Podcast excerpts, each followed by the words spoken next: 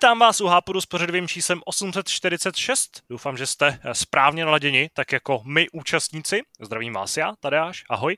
Společně se mnou dneska uslyšíte známé a myslím velmi oblíbené hlasy Aleše. Čusínek, média pusínek. A také Davida Plecháčka. Nazdar bazar. Asi bych se tě, Davide, mohl jako vždycky zeptat, jak dlouho jsi tady nebyl, a už by to možná bylo trochu ohraný, takže to radši otevřu takovým, eh, řekněme, zdravotním okénkem, protože doufám, že kluci netrpíte žádnou nemocí. Eh, já jsem totiž eh, v souvislosti s tím, že nám hezky odešel covid, že se nám venku udělalo hezky teplo, tak jsem nachladl, protože jsem samozřejmě předevčírem jel něco vyřizovat autem, nasedl jsem do rozpáleného auta, teploměr mi ukazoval asi 34 stupňů. A protože jsem člověk, který naprosto nenávidí vedro, nebo nenávidí teplo a nenávidí takový ten sálavý žár, co se na vás vždycky nese od uh, palubní desky, tak jsem si pustil klimatizaci a pustil jsem si ji přímo do obličeje a večer už jsem toho hodně litoval. Takže uh, doufám, že můj tady přednosti nebude nějak moc výrazně limitovaný, když tak se na chvilku odmlčím nebo stlumím a budu tady posmrkávat, ale... Je ta pražská burž, buržoazie prostě s jejich klimatizacemi. Kdybys měl normální auto, tak se ti tohle v životě nestane. uh, je to tak, já bych se třeba mohl vymlouvat i na to, že, že nebo mohl jsem podezřívat třeba alergii, ale problém je v tom, že já alergii má netrpím. Takže i to, že už asi čtyři týdny, nebo kolik to je teďka týdnů, nám vlastně eh, atmosféru zhruba z 50% tvoří pily, eh, což je vidět třeba na, právě na autě, který furt meju a furt je po dvou hodinách stejně zasraný, eh, tak bohužel to tak není a bohužel jsem prostě jenom debil a nevím používat klimatizaci. Doufám, že vy jste na tom lépe, pánové, jste zdraví, jste plní elánu a energie. Jako třeba ty vždy. Aleši. Ano. Jistě, já jsem, ne, ale já jsem Elán a energii neviděl už tak půl roku uh, ani z rychlíku. Jsi tu kapelu. Protože, uh, to jsem akorát slyšel, ale, um, ale nevím, mám se asi dostat k tomu, co jsem hrál, že? A tak. Uh, no, chtěl tak? jsem vás jenom tak rozpovídat no. náladově, aha, ale můžeš, aha, můžeš, aha, se Do toho, můžeš se do toho rovnou pustit. Uh, tady byla Ježíš, příležitost mám... k tomu, tady byla příležitost k tomu říct, že ty prostě nejseš debil a víš, jak se používá klimatizace, ale prováhal jsi to. Sorry, Aleši, ale to ano, prostě to víš, ale doma ji nemáš. Jo, takže... to, to já bych Táďovi v životě neřekl jako šéfovi. Já k němu chovám posvátnou úctu a, a v životě bych ho nikde neinzultoval. Ani fyzicky, ani psychicky. No, můžeš se pustit do toho, co jsi hrál. Jistě, uh, takže já jsem tady nebyl zhruba měsíc a vzhledem k tomu, že jsem se věnoval hodně škole a práci a občas i dalším věcem, jako třeba vybavování bytu a tak dále, tak jsem hrál přesně tři věci za celou tu dobu. Uh, nejsou to věci moc zajímavé. Jedna z nich byla Ring Fit Adventures, což uh, nevím, o tom asi nemusím nějak extra mluvit, Jenom bych rád připomenul, že to sice vypadá jako dětská hra, ale je to celkem slušné kardio, minimálně pro nás lidi, kteří sedí běžně doma na home officeu a moc se nepohybují. Um, jak daleko ano. seš, mimochodem? Já jsem, já jsem zkoušel pár levelů do pár úrovní, myslím, jsem tady o tom před pár hápodama mluvil, ale uh, mě spíš zajímalo pak, jestli si podobně jako já si tam našel nějaký oblíbený triky a používal si pořád dokola, nebo cviky, ne triky. A některým jiným jsem se naopak pak vyhýbal cíleně. Ale ani, ani ne, ono potom těch, eh, těch triků dostaneš víc, takže můžeš různě svepovat. Já to hraju dost takovým herním způsobem, že jako fakt vyloženě jako ve hře se snažím mít ty skily, které dávají největší poškození, abych prostě měl ten cvik co nejrychleji za sebou. A je mi prakticky jedno, co to je, protože mě asi bolí úplně všechny, takže, takže asi, asi celkem jedno, co tam je a snažím se jet spíš jako strategicky, protože ta hra ti potom i ukáže, které cviky se třeba v tom následujícím levelu hodí, jestli jsou to ty červené, tuším silové nebo, uh-huh. nebo žluté na posilování břicha a tak dál. Takže se vyloženě snažím jet tímhle způsobem spíš, než uh, že bych zkoušel, nevím, prostě pořád ty stejné věci dokola. Uh, ale jako musím se přiznat, že s tím nastavením, které mám, tak jako většinou dám tak dvě, dva, tři levely a jako stačí. Hmm. Takže a, a hlavně u toho člověk vypadá jako hrozný debil, když to tak řeknu nehezky, protože uh, měl jsem třeba kamarádku u nás a, a ta si to chtěla vyzkoušet a dívala se na mě prostě jako na debila, že tady jako skáču s nějakým, uh, s nějakým plastovým kroužkem a potom si to zkusila sama a ještě jsem mi to škodolibě právě zapnul eh, tu obtížnost, kterou tam mám já, protože já samozřejmě jsem velmi osvalený chlapec a mám to hrozně prostě napumpovaný. No a, a jako... Já bych jenom chtěl jako poznamenat, že ta úplně nejvyšší obtížnost, nebo ta nejvyšší se mi nepřišla jako nějak extrémně vysoká, možná jako na, na zdravýho dospělého člověka, ale Jo, ale musíš si uvědomit, že tady, že tady mluvíš s vonabí ajťákem, který prostě se nepohybuje moc, i když by třeba občas chtěl, ale... Tak já jsem na tom nemá. stejně, že jo, akorát nejsem vonabí ajťák, ale vonabí uh, prostě herní žurnalista. A nebudem, nebudem do toho zabrušovat moc. Uh, no, takže to byl, to byl Ring Fit ve zkratce. Uh, potom se samozřejmě vracím k FIFA 21, ano, k FIFA 21, protože FIFA 22 ještě není v EA Play, což mě teda mimochodem dost jako štve, protože na PlayStationu už si všichni drandí FIFA 22 a já jako předplatitel EA Play, který by měl mít prostě všechny ty benefity, tak tam tu FIFA pořád nemám. A hraju to vlastně hlavně proto, že tím, jak se snažím učit na státnice a na zkoušky a na všechno možné a do toho těch milion dalších uh, aktivit, sedavých aktivit, abychom, abychom si rozuměli, tak uh, mi prostě vyhovuje to, že to zapnu na zápas 2, nechám tam 20 až 40 minut a můžu to prostě odložit a nemám potom výčitky. Takže ačkoliv mám v FIFA hodně výhrad, tradičně, tak uh, mě toho pořád baví na tady takovéhle hraní. Um, a co mě teda relativně bavilo taky, je Forza Motorsport 7, ke které jsem se vrátil teď právě v týdnu po posledné úspěšné zkouš- poslední úspěšné zkoušce, uh, kdy jsem si říkal, že bych si fakt rád v něčem zazávodil, ale nechtěl jsem mi vytahovat zaprášený volant, který mi tady asi čeká na formule za, za měsíc. Um, takže jsem si prostě zkusil stáhnout tu Forzu, jak teď vypadá, protože za chvilku už bude mít eh, pět let a překvapivě nástupce pořád nikde.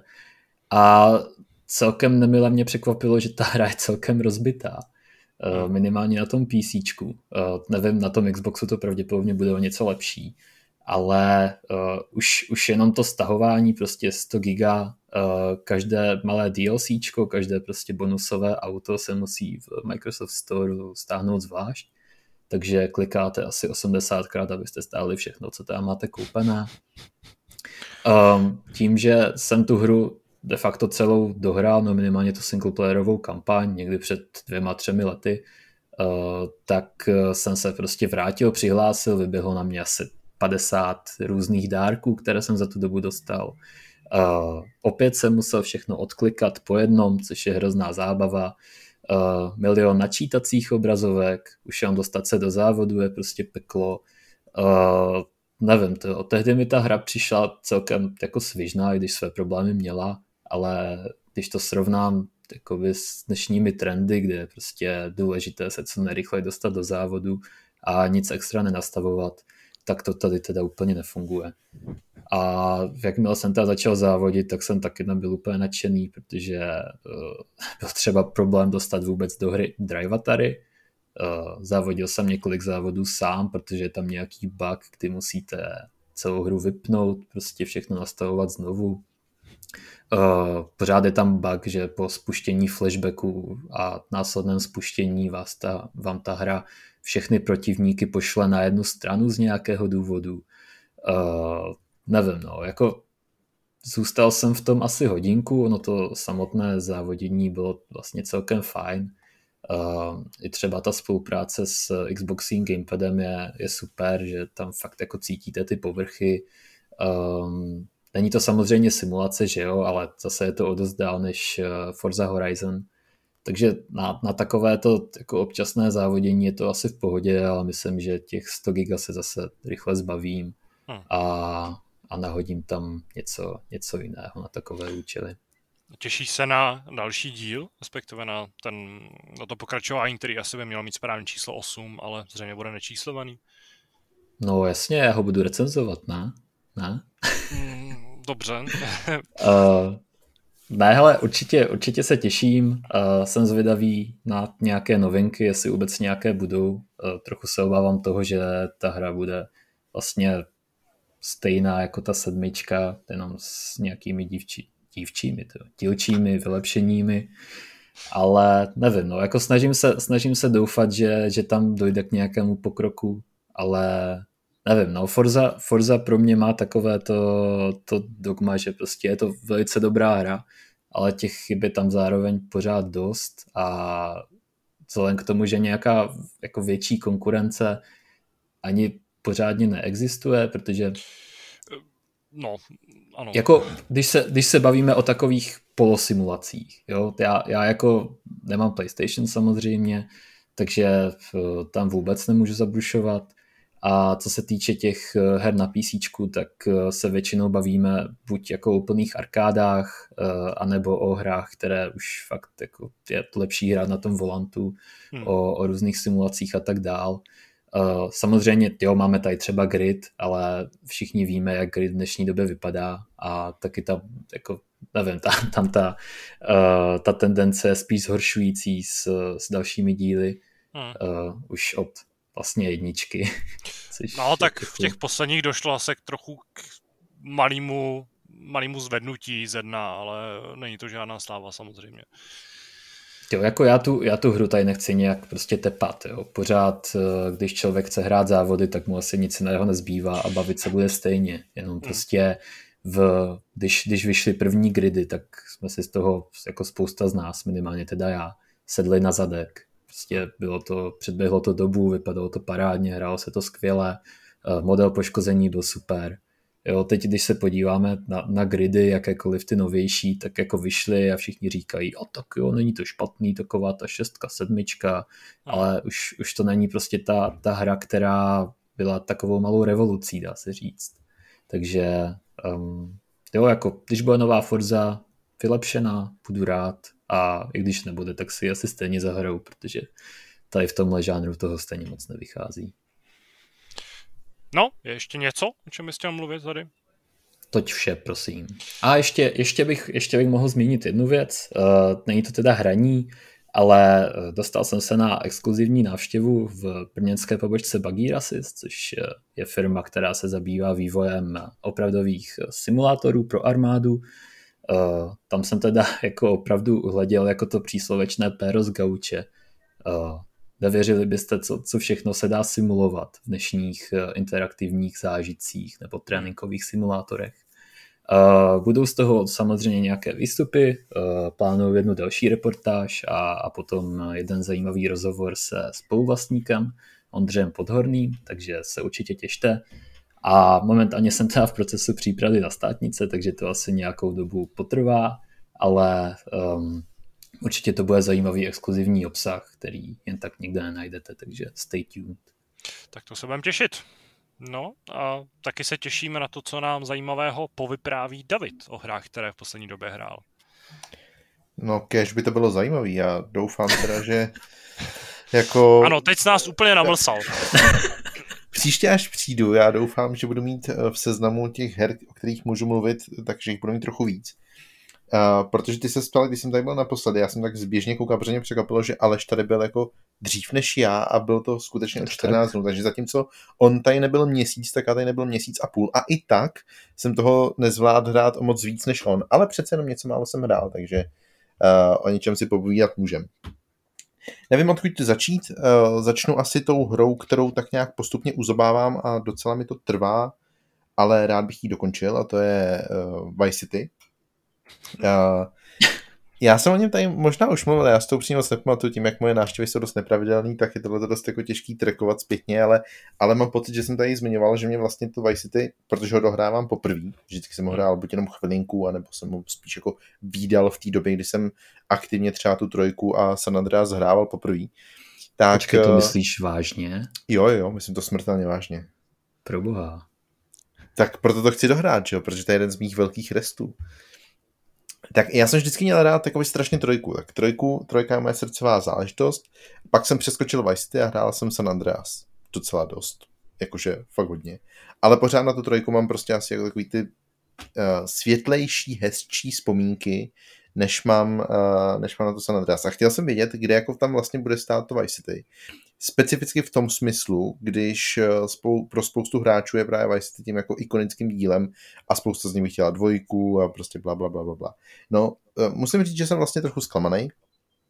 Uh, jsem zklamaný jednak trochu i tím světem. Přijde mi, že ve výsledku docela dost malý a že jako zpětně, když to prodám třeba s tou trojkou, bych možná i tvrdil, že ta trojka je ve výsledku o trochu větší. Ale, ale hlavně mi přijde, že to Vice City na vás všechno tak nějak vyplivne najednou a ta hra je kratší a vlastně jsem si vždycky říkal, jak ty hry uh, mezi sebou byly, protože oni dělí rok, takže vlastně byla trojka, která byla relativně dlouhá, ono se nezdá, ale třeba nějakých 20 hodin vám zabrat mohla. Pak bylo právě Vice City a pak bylo San Andreas, kde jste mohli nechat ještě víc času. A mně přijde, že Vice City je ta, ta nejkratší z nich, ačkoliv uh, jakoby přibyly možnosti, přibylo, přibyly aktivity, přibyly uh, nejrůznější jako drobnosti s dnešní optikou, jako třeba motorky, já nevím, prostě za, nějaké takové jako věci, hmm. tak, uh, tak ta hra je dost krátká. A já jsem třeba vůbec, když jsem hrál, tak já jsem došel do nějakého bodu v kampani, kde, nebo v kampani, prostě v tom příběhu, jak, jak tak jako po sobě, po sobě jdou ty mise, kdy jsem vlastně vůbec jako nevěděl, co mám dělat dál. A, a, a říkal jsem si jako spousta takových rozhodnutí, které se na ně vyskakují a které mi tam přijdou, uh, že jsou poměrně častý, tak spousta z nich jako mě vlastně strašně vytrhává z toho zážitku a strašně rozčilujou. A, a moc se mi to vlastně jako nelíbí nebo, nebo nelíbí. Spíš, spíš to očekávání, který jsem toho měl, když jsem doufal, že se to zařadí tak nějak jako vedle těch dvou her, tak vlastně jaký vůbec není a vlastně jako výhledově si řeknu asi, že je fajn to mít za sebou, ale že bych o něco přišel, to se teda úplně říct nedá. Takže teď to je tím, teda... že to hraješ až, až dnes, protože jednak teda jsem konfrontoval tvůj uh, to, co říkáš s How Long to Beat, které říká, že GTA 3 je kratší než Vice City. Okolik, to nic nezajímá, jsem na to nekoukal. Um, ale hlavní příběh je u trojky 15 hodin, když to u Vice City je to 18 hodin. A hlavní okay. příběh plus vedlejšáky je 26,5 u Vice City a 21 u GTAčka trojky. Ono to máš podle mě hrozně posunuté tím, že si to hrál jako mladší, tu trojku. A... Jo, ale tu trojku jsem dohrával relativně nedávno s ohledem na tu recenzi, která tady vznikala. Takže já jsem ji hrál na PlayStation 5 taky. Takže jakoby mám to, to srovnání úplně jako bezprostřední v podstatě. I když tu trojku jsem samozřejmě hrál uh, jako vlastně na jeden zátah, dá se říct, a to Vice City si teda jako fakt hodně dávkuju, tak i tak mě to vlastně překopuje, to, co říkáš. Ale nějak to nerozporuju. Ono je totiž možný, že ten, že ten závěr uh, to dost natáhne, protože vlastně vy dojdete do té fáze, kdy vlastně vlastníte to sídlo uprostřed té mapy, který vám generuje ty peníze. A tam jsem právě jako došel do bodu, že jsem to říkal, že vlastně jako vůbec něco dál, jestli tohle je teda konec toho příběhu, který mě ještě navíc moc vlastně jako netankoval během toho hraní. Nepřišel mi Bůh jako běvnej. Uh, ty postavy super, všechny ty jako vtípky, který ta hra dělá, uh, je to vtipný, je to, je to bláznivý úplně stejně tak, jak jsem asi očekával, nebo stejně jako je ta trojka, nebo potom to eh, San Andreas, to jako všechno tomu nechybí, ale zároveň jako příběh jako takový, linka, kterou bych sledoval, tak skončila někde uprostřed a vlastně jsem vůbec netušil, jestli tohle je konec hry nebo ne. Až jsem se, protože jsem byl línej na to nějakým způsobem jako přicházet sám, tak v podstatě uh, v podstatě jsem se jako přečet, co teda dělal dál a ukázalo se, že vy musíte získat a teď já nevím, pět ze sedmi těch podniků, který tam jsou v tom okolí, aby se otevřeli snad dvě poslední mise. Aha. Tak je to takový jako trochu mech na, můj, na, na moje gusto. Ale zase to nechci jako vyloženě hejtit. Já chápu, že ta hra vyšla v nějaký době a že srovná tý optikou dnešní hry je jako hodně zkreslený, takže to úplně dělat nechci. Ale fakt je ten, že jsem čekal, že mě to chytne víc a že vlastně víc pochopím to, proč je to tak kultovní záležitost. A um, to nejlepší na tom je ta doba, to nejlepší na tom je uh, soundtrack, který je navíc teda v tomto případě už ořezaný, to nejlepší na tom jsou přesně ty postavy, přesně jako vidím, že ta hra se posouvala, jak říkám, jsou tam nové věci, uh, hlavní hrdina třeba konečně mluví, což je velký, velký pokrok, uh, je tam jakoby mnohem víc, tam teda hraje roli voda, protože jste v nějakém fiktivním Miami. Uh, ano, ale pořád v ní nemůžeš plavat. Pořád v ní nemůžeš plavat, ale, ale, ale když máš jsou, cheaty, tak se na ní můžeš znášet. OK. Uh, ale, ale zase jako je tam mnohem víc aktivit v té trojice přece jenom, která předtím vodu měla taky, tak tam byla spíš jakákoliv interakce s vodou, to znamená nastoupit do člunu a někam jet, bylo otravný. Tady těch misí přibylo, je jich tady jako víc, kterých se odehrávají nějakým způsobem na vodě a už mě aspoň tak neštvou. Takže to je velký, velký klad, velký plus. Uh, mám pocit, že, že eh, trojka vlastně jakýmkoliv způsobem vás nevzala ani do vzduchu. On tam bylo to jako Dodo, který teda jakoby tak nějak se znáčí a jako kultovní v tom ho vůbec jako ovládnout a skrotit. Ale tady jsou mise, kde třeba aspoň jako letíte ve vrtulníku a něco po něčem stří, takže je to prostě jako živější, jo, o něco, takže já chápu, že tehdejší no, k tomu jsem mimochodem váže taková ta legendární mise s tím eh, bombardováním nebo s tím ničením toho staveniště, jak jsi si s ním poradil vlastně. Protože to, to je, je podle mě věc, na kterou většinou hráči vzpomínají, že jako ji nemohli splnit, když mě tehdy úplně ano. jako zas tak obtížná nepřišla, ale jako uznávám, proč, uh, proč je to takový problém pro spoustu lidí. Jo, nedělala mi problém, jako tahle ta mise byla jedna z těch jednodušších, já mám pocit, že jsem ji udělal na první, na první pokus. Mám mnohem větší problém s tím, jak se v té hře střílí a jak já chci střílet, protože tam jsou možnosti, jak to nastavit, nějaký asistence a tak. Hmm. A jako jakákoliv přestřelka, která je v nějaký bezprostřední uh, blízkosti, mě opravdu občas vytáčí úplně doběla, protože prostě ta hra je fakt strašně těžká v tom, že pár zásahů znamená smrt a vy musíte být rychlí v tom likvidování těch nepřátel. A specificky teď jsem dohrával nějakou poslední věc, co jsem dělal pár dnů zpátky, a jako tam mě dokázala vypít prostě na desetkrát, jenom proto, že buď uh, to byla přesně o tom, že máte dojet někam k lodi, z té lodi máte vykydlit prostě dvě další lodi a pak vlastně běžíte do nějakého, do nějakého baráku a tam máte ukrást nějaký drogy, nebo co to bylo. To je v celku jedno. Ale ten, ten for, abyste to představili, takže vy připlujete na lodi a stříte po dvou lodích, jo. A teď jako na těch lodích bylo šest nepřátel, jeden vpravo, jeden vlevo, takže postřílet je včas, než oni vás dostanou, byl problém číslo jedna. Problém číslo dva byl ale ten, že oni střílejí do té lodi, ne do vás, kolikrát, takže můžete vybouchnout na té lodi, což prostě je taky úplně bizár. A když už teda konečně jako se dostanete někam dál, tak vás prostě někdo sejme třeba brokovnící na jednu ránu, nebo po vás střílejí už v animacích, to je úplně moje oblíbená část. Takže já jsem vlastně tu misi strávil jakoby z velké části i tím, že jsem uh, že tam je ten nový jako autosave systém, takže vy se objevíte na začátku mise. Neměl jsem štíty, takže jsem musel do Ammunition pro, pro neprůstřelnou vestu, ideálně doplnit nějaký náboje, jenže Ammunition je prostě přes půl mapy daleko, takže jedeš tam, jedeš zpátky, za, jakoby pokročíš v té misi dál a tam tě zase sejmou. A teď jako ty z tohohle cyklu vlastně nemáš moc jak ven, protože ten systém těch saveů, já si úplně nejsem teď nejistý, jak on funguje, ale mám pocit, že ty z té mise jakoby vlastně už nevyskočíš. A pokud by si hledal nějaký starší save, tak už by musel být manuální, který já vím 100%, že jsem nedělal, že by byl Bůh ví kde. Takže jsem se prostě z tohohle musel vymanit a úplně jsem s tím byl frustrovaný. Takže spíš přestřelky mi fakt vadí. Ale to je prostě gamepad. Já to v tom cítím a cítil jsem to i v té trojice, tam to bylo stejný, že s tou myší tehdy to prostě tak těžký nebylo a byli jsme zvyklí nějakým způsobem to ovládat jako s nás než teď. Tady prostě se stávají takové věci, že ty zamíříš a stojíš. Mám pocit, že tam to buď nebylo, nebo to fungovalo trošičku jinak. Kdysi dávno, když jsem to hrával na písničku, což ti hodně pomáhalo. A takovýhle jako věci prostě ti utvářejí ten, ten jako, nebo ti spíš stěžují ten zážitek a frustrují tě. To, že lítáš eh, s nějakým malým vrtulníčkem nebo čím to je na tom staveništi, to vlastně takový problém není, to bylo úplně v pohodě. Takže tak, no, já jsem z toho spíš tak jako lehce zklamaný, ale, ale hejti to teďko nemá smysl, já jsem si to chtěl zahrát právě kvůli tomu, že jsem to nikdy nehrál, nebo spíš nikdy nedohrál, nikdy jsem neznal ten příběh.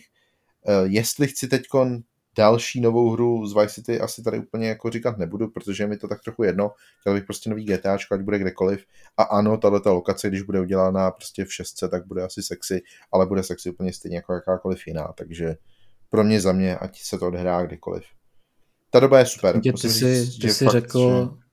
ty jsi řekl, že Vice City hejtit nebudeš, ale řekl si to potom, co si ho 10 minut hejtil. Já mám strach, že dostaneš hroznou bídu od našich čtenářů a posluchačů. Je to možné. Minimálně od ale... Zdeňka, ale jako tohle to podle mě ta diskuze už tady jednou proběhla. Takže... Proběhla, proběhla. Ale já to spíš myslím tak, že jako říkat, že ta hra je špatná, to není o tom, že je ta hra špatná. Prostě v mých očích jenom dnešní optikou prostě ten můj eh, to moje očekávání, které já jsem eh, do toho vkládal, nesplnila. To je všechno. To, ne, to vůbec ne, jako nevypovídá o kvalitě té hry, protože prostě hodnotit kvalitu hry z roku uh, kolik? 2-2? 2-3? Mm-hmm. Nevím. Mm-hmm. Tak, tak jako je trochu asi na jinou, jinou debatu, než, než takovou, jestli se střílí dobře na gamepadu, když prostě tehdy se to hrálo úplně jinak a jiným způsobem, takže ale to fakt nemá cenu. Takže to není jako o tom, že tu hru hejtím, hejtím spíš sám sebe tak trochu, že mi to trvalo a že teď ten zážitek nemám takovej, jaký bych asi mohl mít nebo měl mít. Takže pokud někdo třeba nehrál tyhle ty hry, chtěl by si koupit tu trilogii kvůli tomu, že si chce doplnit vzdělání, tak prostě od toho akorát už nemůže čekat nějaký zázrak, což je asi tak trochu logický. Takže tak. bych možná tady na tohle doporučil, nevím, jestli se dá ještě sehnat ta trilogie původní na Steamu, ale to je podle mě úplně ta nejlepší cesta, jak si tady tyhle starší GTAčka užít. Sice je to občas trošku oser, no minimálně si pamatuju, že když jsem takhle hrál trojku na Windowsech desítkách, tak mi chvilku trvalo to rozchodit. Ale jakmile si člověk najde fight screen patch, tak ta hra podle mě vypadá mnohem líp než všechny tady tyhle remastery a na, klávesnice, na klávesnici smíší se v dnešní době hraje přeci jenom líp než právě na tom gamepadu. Ty jsi tu trojku jen tak mimochodem, když takhle o tom mluvíš, tak ty jsi kdysi dávno teda někdy hrál, nebo jsi to jako taky dozdělával? Uh, já jsem v trojce jako strávil třeba 400 hodin. Okay, já dobrý. jako taky jsem největší, největší fanoušek trojky z celé té série, takže uh, se tady úplně nechci zastávat Vice City, ale hrál jsem to vlastně už v dětství, když to bylo nové, no asi ne úplně nové, ale třeba když to bylo rok, dva staré a Uh, vracel jsem se k tomu cyklicky asi jako třikrát od té doby, naposledy asi tři, tři čtyři roky zpátky a hmm.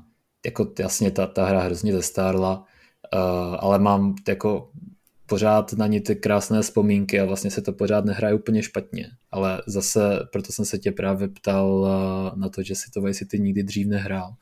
Uh, podle mě tím, že tu trojku si hrál už tehdy, tak právě teďka máš tu uh, ten takový štít, že si do toho pořád projektuješ, jak super to prostě bylo tehdy ta trojka. A když to hraješ dneska, tak už si na tu hru vlastně zvyklý, víš, co kde čekat, víš, na co se kde připravit, ale jako podle mě ta, ta trojka má pro hraní v dnešní době úplně ty stejné chyby jako to Vice City.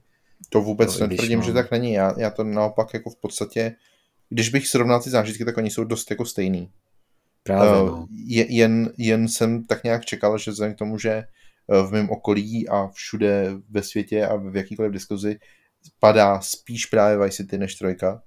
A, a když, a není to jako tím, že by to bylo novější, protože to není tak, že by padalo jako trojka nejméně, pak teda Vice City a nejvíc San Andreas.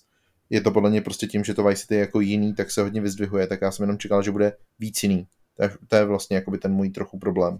Ale ten zážitek, jako to, jak se to reálně hraje, to, kde jsou ty problémy, to, že uh, tě rozčilují věci jako jízdní model nebo jak se chová umělá inteligence. Ty hry jsou opravdu jako skoro identický v tomhle. Oni vypadají skoro identicky, ten rozdíl je na nich strašně špatně vidět, tehdy asi byl a, a kdyby si možná vedle se na ty verze původní, tak jako bys to asi viděl, ale teď prostě opravdu jsem schopný říct, že jsem tak jako jenom prostě přepnul do další kapitoly z té trojky, ale herně je to úplně stejná věc. Tam opravdu v tomhle tam jako nic, nic uh, jiného není. To není tak, že bych tu trojku bránil, chraň Bůh. Ta trojka už je taky stará, ona mě taky jako strala spoustou věcí. A stejný je to i tady, takže jenom opravdu jakoby ten, mě šlo čistě jenom o to pochopit ten kultovní status a myslím si, že to, to gro toho pochopení je prostě jenom v tom, že to je hra, která se odehrávala už tehdy jako v minulosti. Je taková ta hrama neprobádaná doba doteď a e, je to cool, protože prostě ten soundtrack je jiný, to v oblečení, který tam mají, prostě je jiný, auta, které tam jezdí, jsou jiný a tohle to všechno prostě vytváří jako to, že to je prostě trošku jiná hra. Ale herně, principiálně, mechanicky je úplně identický s pár vylepšeníma, které vlastně jsou jako cool a v té době já jsem musel být wow, ale dneska si řekneš, jo, chápu, tak tady to se prostě změnilo a proto to bylo jako lepší. Tímhle tím to prodávali vys, přesně ty motorky nebo takovéhle věci. Takže jo, chraň Bůh, já vůbec jako neříkám, že trojka je lepší. Není. Ty hry prostě yeah. jsou stejný a ty hry jsou stejný a na trojku mám hezčí vzpomínky, tak bych to asi řekl. Ne, pojďme se posunout od GTAčka nějakým Jo, jo, k nějaký novější hře. Když tady uh, se zmiňovalo Ring Fit, tak já můžu zmínit další světšou hru, ať má Marek radost. A to je Switch Sports, Nintendo Switch Sports, což je uh, takový jako duchovní nástupce Wii Sports A uh, velice zajímavý, protože vlastně můžu říct úplně stejně jak s tím GTAčkem, že ono se toho za stolik moc nezměnilo a ty jsou si vlastně docela dost podobný. Ale ve výsledku to tak je, jakože, že myslím si, že Switch Sports tak trochu prostě nemůžou už nikdy mít takovýhle kultovní status, protože už tak nějak jako znáte tu technologii a oni už vás zase jako ničím nepřekvapí.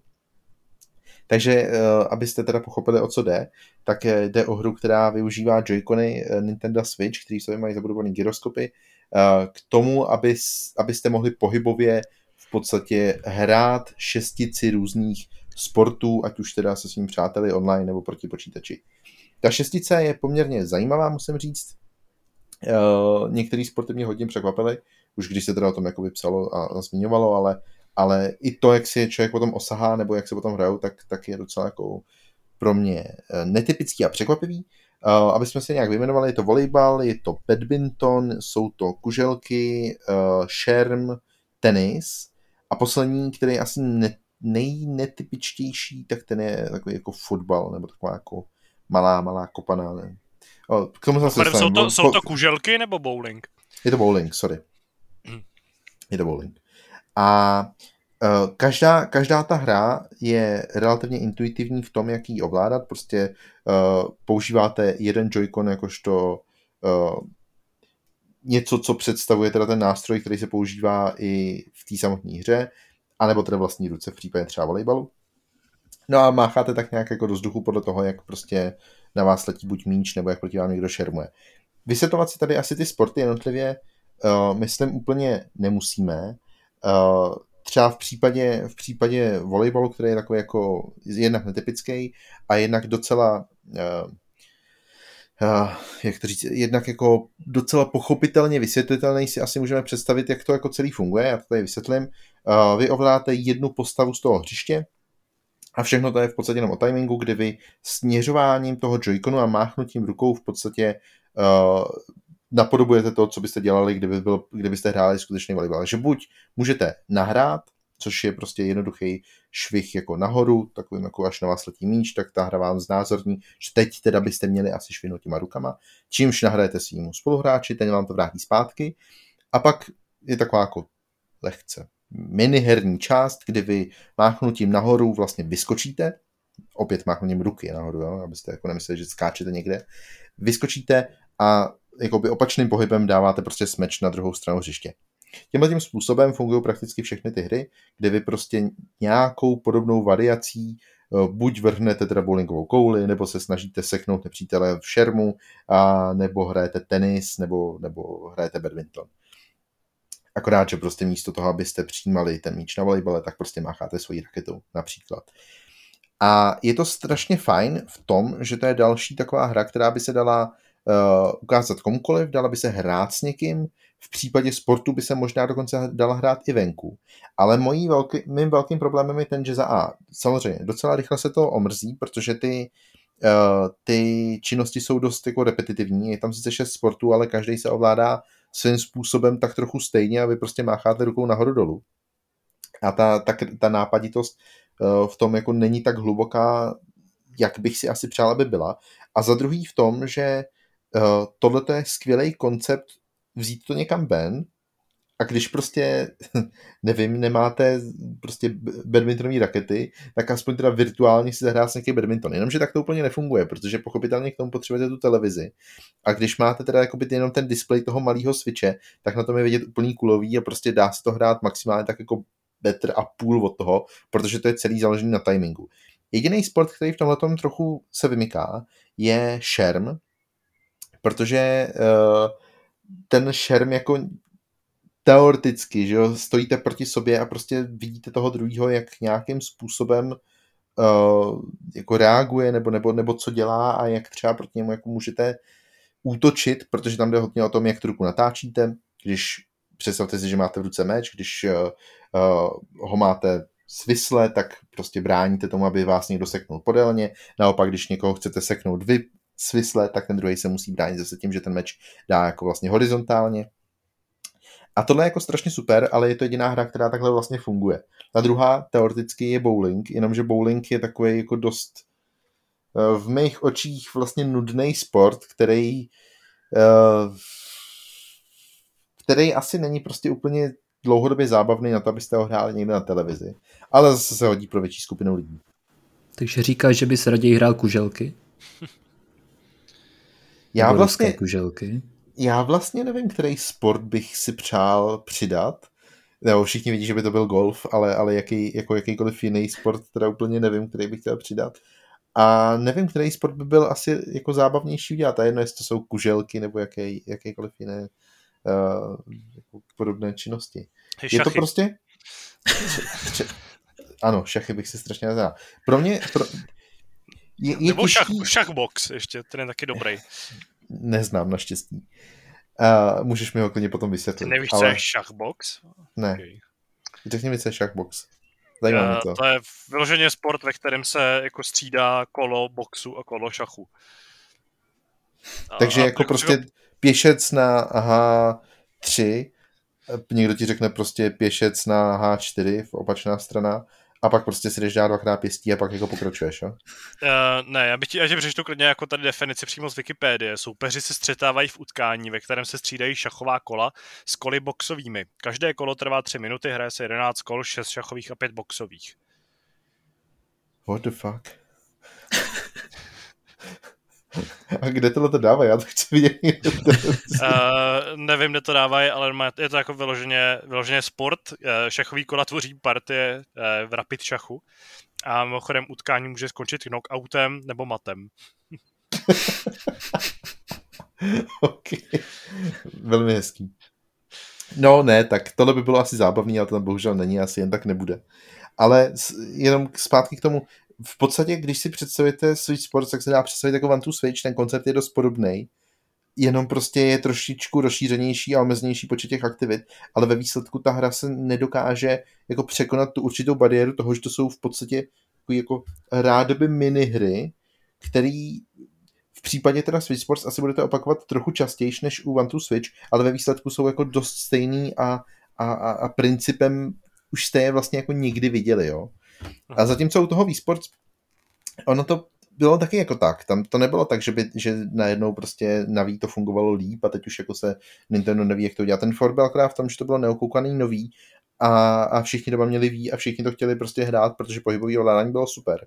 Zatímco teď už prostě pohybové věci můžeš hrát i na telefonu, prostě když budeš chtít tancovat Just Dance, tak si chytneš telefon do ruky a můžeš prostě jet, protože to prostě jde, není důvod, tak, aby to tak nebylo. A tohle už nikoho teď nepřekvapí. Takže ta doba pokročila, je to nevýhoda té hry, jinak ty aktivity sami o sobě vyloženě chybu nemají.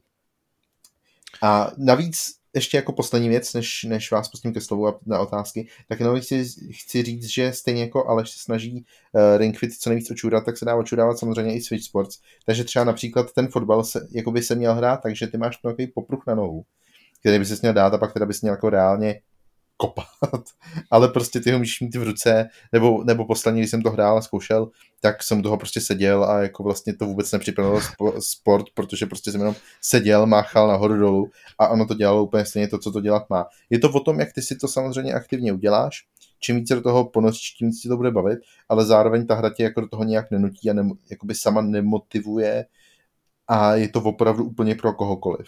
Je to její jako největší klad, ale zároveň i nevýhoda. To mi trochu jsem... připomíná, přidám jednu historku, kdy jsem ještě byl kdysi dávno na základní škole v hudební výchově. Nám paní učitelka přinesla taneční podložku a zapnula tam nějaký jednoduchý mod, připojila k notebooku a takhle jsme prostě tančili na skóre proti sobě a všechny prostě tanečně nadané dívky potom poskakovaly a, a pořád měly to skóre relativně nízké. A já jsem to přečural takovým způsobem, že jsem prostě stál uprostřed a jednou nohou jsem jenom ovládal ty, ty šipky, které se právě rozsvítily a měl jsem to skóre asi třikrát vyšší, takže jako bohužel tyhle technologie jsou super, ale dají se uh, oblbnout hrozně jednoduše. Já jsem zase chtěl přidat k dobru nějaký typy na sporty, které by se v týře měly objevit, protože když už jsme tady, nebo když jsem tady zmínil šachbox, tak jsem si ho vygooglil, našel jsem nějaký článek na aktuálně, ve kterém je jako seznam bizarních sportů. A kromě takových těch celkem jako známých, jako je běhání za sírem nebo uh, souboje okay. palců u nohy, tak jsem našel docela fajnové věci, uh, jako je podvodní hokej, kdy se hraje vlastně hokej s mikrohokejkama a pukem na dně bazénu. A pak, co mě zaujalo a co je prý ryze česká věc, tak je pingvol, což je eh, kombinace pingpongu a volejbalu, ve který eh, vlastně jako u pingpongového stolu, nebo hraje se to jako s pálkama u pingpongového stolu a s míčkem, ale hraje se to jakoby ve čtyřech, nebo prostě je to jako čtyřhra a je tam princip těch tří doteků e, z volejbalu, takže musí vždycky si jako ty dva hráči na té jedné straně nahrát ten míček. Počkej, a nahrávají si, ho... jako, nahrávají si jako přes stůl, jako ve vzduchu, nebo to může spadnout? Ne ve vzduchu a ne přes stůl, ale jako vedle sebe stojí. Že, no, že vedle no, sebe jako... si musí nahrát tam zpátky tam a pak odpálit, nebo tam zpátky tam odpálit míč e, na soupeře. A je tady nějaký video v finále druhého pražského turnaje v Pingvolu. A Pingvol je úplně debilní název, takže... To se uh, podívat. Tohle je skvělý, takže to podle mě, to by navíc mohlo i fungovat celkem jako tom, eh, takhle, to je podle mě sport, který by líp fungoval na tom Switchi, než jako ve skutečnosti. Ale a nemám k tomu jako co dál dodat, tohle byla jenom taková zajímavá sportovní vložka, posíláme to do Nintendo uh, no, s tím zkusím něco vymyslet. Víš, co je na tomhle to nejhorší, že teoreticky ten volejbal ti ukazuje, jak by to nefungovalo, protože ten volejbal je jakoby v základu strašně pomalej. Ten timing je tam jako docela dobře vyřešený, že opravdu jako se musíš snažit časovat, ale reálně toho času, než ti ten míč teda jakoby přiletí, než si ho nahraješ a než teda odpálíš zpátky, je tam strašně moc. Ale z druhé strany, pravda je, že když hraješ proti počítači, tak uh, si můžeš nastavit různé typy, uh, jakoby různé typy obtížností. A některé ty sporty, já jsem nebyl absolutně schopný jako jakýmkoliv způsobem reagovat. Vím, že třeba badminton oproti té české představě těch malých dětí, jak si prostě pinkají vzduchu, je to pohodička, je strašně rychlej sport, ale, ale tady jsem absolutně neměl šanci jako jakýmkoliv způsobem reagovat. Absolutně nevím, jak to, jak to někdo dělá na ty nejvyšší obtížnosti, jak to jako funguje a jestli to jde stihnout, ale můj mozek toho to nepobírá. Takže buď by to byl takovýhle extrém, anebo by to byl druhý extrém toho, že vlastně to je takový lážo plážo a vlastně ten efekt toho, že musíš jako u pingpongu, který je v zákonu taky dost rychlej, ještě jako řešit nějaký nahrávání, tak uh, nevím, jestli úplně jestli, jestli by úplně fungovalo. Nehledě na to, to je vlastně něco, co jsem neřekl, že jakoby ta hra řeší uh, v podstatě jako v těch, v těch základních aspektech, ona neřeší přesnost. Když to je hodně o tom, jako co, nebo jinak to řeknu, přesnost, jako když jste na nějakém tom příjmu, vy nemusíte jako se trefovat do toho míčku tím, že míček letí doprava doleva, tak potřebuješ hnout tou rukou tam nebo tam. V drtí většině to je úplně jedno. Ty potřebuješ jako stihnout. Já nevím, jestli jsem to řekl teď pochopitelně, jestli to jako chápete, jak to myslím. Třeba prostě, uh, když, když něco kopeš, třeba ve fotbale, tak pochopitelně musíš být přesný. Ale to, jestli ten míč letí tam nebo tam, potom když hraješ reálně tu hru, tak ty jako tam, nebě, ty tam jako neběžíš, no, ty nemusíš stát ve správný čas na správném místě, jak to úplně jako nefunguje. Uh-huh. V tomhle tom je opravdu to je jenom o tom, jakoby na tom příjmu se ve správný čas nějakým správným způsobem máchnout, ve správný čas vyskočit, ve správný čas odehrát. Možná ani tohle to nebylo úplně, úplně jako. Okay. Přesně ale, ale jako dokážu, v, v tom pingpongu, to, co jsi, jak na to jako natrefil, tak nějak přijde, že by bylo těžké se jakoby trefovat do toho, že ti letí míček. A ty musíš odhadnout, jestli ho trefíš blízko u těla nebo daleko třeba od těla. Prostě jak tu ruku jakoby nahneš, aby si mohl prostě ten malý míček nějak zasáhnout. Jenomže tohle to třeba ty, ty vůbec jako neřešíš. Ty jako, ty jako, nepro, ty jako promáchneš tím, že jsi to nestih. Ne, že si odhadnul eh, špatně, jestli ten míč letí tam nebo tam. Jestli mi rozumíš, teď už. Rozumíte oba dva teda. Jo, plus minus. Plus minus. No. Krása, to stačí. Okay. Davida, já se tě ještě zeptám, nechybí ti tam třeba dojení krav nebo podobné věci, které byly v One to Switch? Jakože mě taky sport. napadlo, že to by se právě to by se dalo i stupňovat, protože můžeš dojít krávu, že jo, můžeš dojít kozu, můžeš dojít velblouda, co se tak dívám, ovci, takže bys mohl mít jakoby různou intenzitu vibrací na těch ovladačích a myslím si, že tohle by se mělo proskoumat, tady, tady tahle věc a Nintendo by se na to mělo zaměřit. Ano, podle mě, mě by na tom šla vybudovat nebo vystavět hra jako sama o sobě. Já souhlasím. No, David je zklamán. kodovat. Tam jako, že, že, síly dohromady. Že jsem prostě vydal na Steamu do, novinku. Ano. Určitě by stavila no. úspěch, jako je to pravda. Je tam díra na trhu. Třeba bys nám ji i vydal, Davide, ale pojďme, pojďme se posunout. Kdo jiný? Co dál si hrál? Uh, no te, teď te, přichází ta otázka, jestli pokračovat ve hrách, který už jsem recenzoval nebo ne, protože to je vlastně nad rámec těchto těch dvou her všechno. Uh, já si ne... A plus teda práce, protože neustále hraju něco v práci, ale ale myslím si, že opakovat to, co už jsem psal, vlastně není tak úplně nutný, protože spousta z vás to může přečíst a navíc většinou se těma recenzema dost vyčerpám a pak už na to nemám žádný další jako přínos. Takže uh, Lego Star Wars mě ve výsledku trochu zklamalo. Uh, ta hra není úplně špatná, ale, ale mohla dělat veškeré věci líp a jinak. Uh, tam mimochodem to je jediná hra, u který mě asi jakoby napadlo, co bych ještě mohl třeba doplnit, jakože v té hře třeba absolutně chybí jakýkoliv velký, jako epický nějaký souboje, že, že LEGO hry tohleto docela v některých instancích zvládaly a tahleta Skywalker Saga na to úplně rezignovala a nikdy nemáš na mapě jako víc než prostě pár nepřátel, nebo na mapě, jakoby v té chodbě nebo v tom, v té instanci toho souboje. A druhá věc, co je, co jsem recenzoval podle mě od té doby, co jsem tady naposledy nebyl, tak je Kirby, a u Kirbyho jsem napsal úplně všechno. Ta hra je krásná, ale stejně jako Switch Sports je svýma mechanismama mnohdy jako dost mělká, ale její velkou výhodou je prostě to, že je opravdu krásná a hravá, zatímco ty sporty prostě z základu jakoby hraví úplně být nemůžou. Takže, takže tam, kde tu mělkost dokáže Kirby nahrazovat něčím jiným a opravdu je to hra pro kohokoliv, která je vtipná, eh, veselá, barevná, tak Switch Sports prostě bohužel jsou v mých očích uh, zajímavým konceptem a nápadem, který bych chtěl prohloubit, ale zároveň je těžký ho asi prohlubovat, protože by to prostě bylo až moc náročné na toho, to za A naprogramovat, za B, aby to byla stále zábava a za C, aby to bylo tak přístupný, jako je třeba ten Kirby. Takže tak. Mám pocit, že víc toho asi fakt není. No v tom případě si uh, slovo vezmu já. Já jsem totiž hrál hned několik docela zajímavých her, o kterých se tady můžu rozmluvit a trochu se inspiruju tím, uh, tě tvým prohlášením o tom, že býváš z recenzí vyčerpaný. A vezmu jako první na řadu uh, titul Track to Yomi, který už jsem zrecenzoval, se jeho hodnocení můžete přečíst přímo na webu. Uh, stojí za ním Poláci uh, ze studia Flying Wild Hawk, který vyvíjeli Shadow Warriora a taky nedávno třeba Evil West.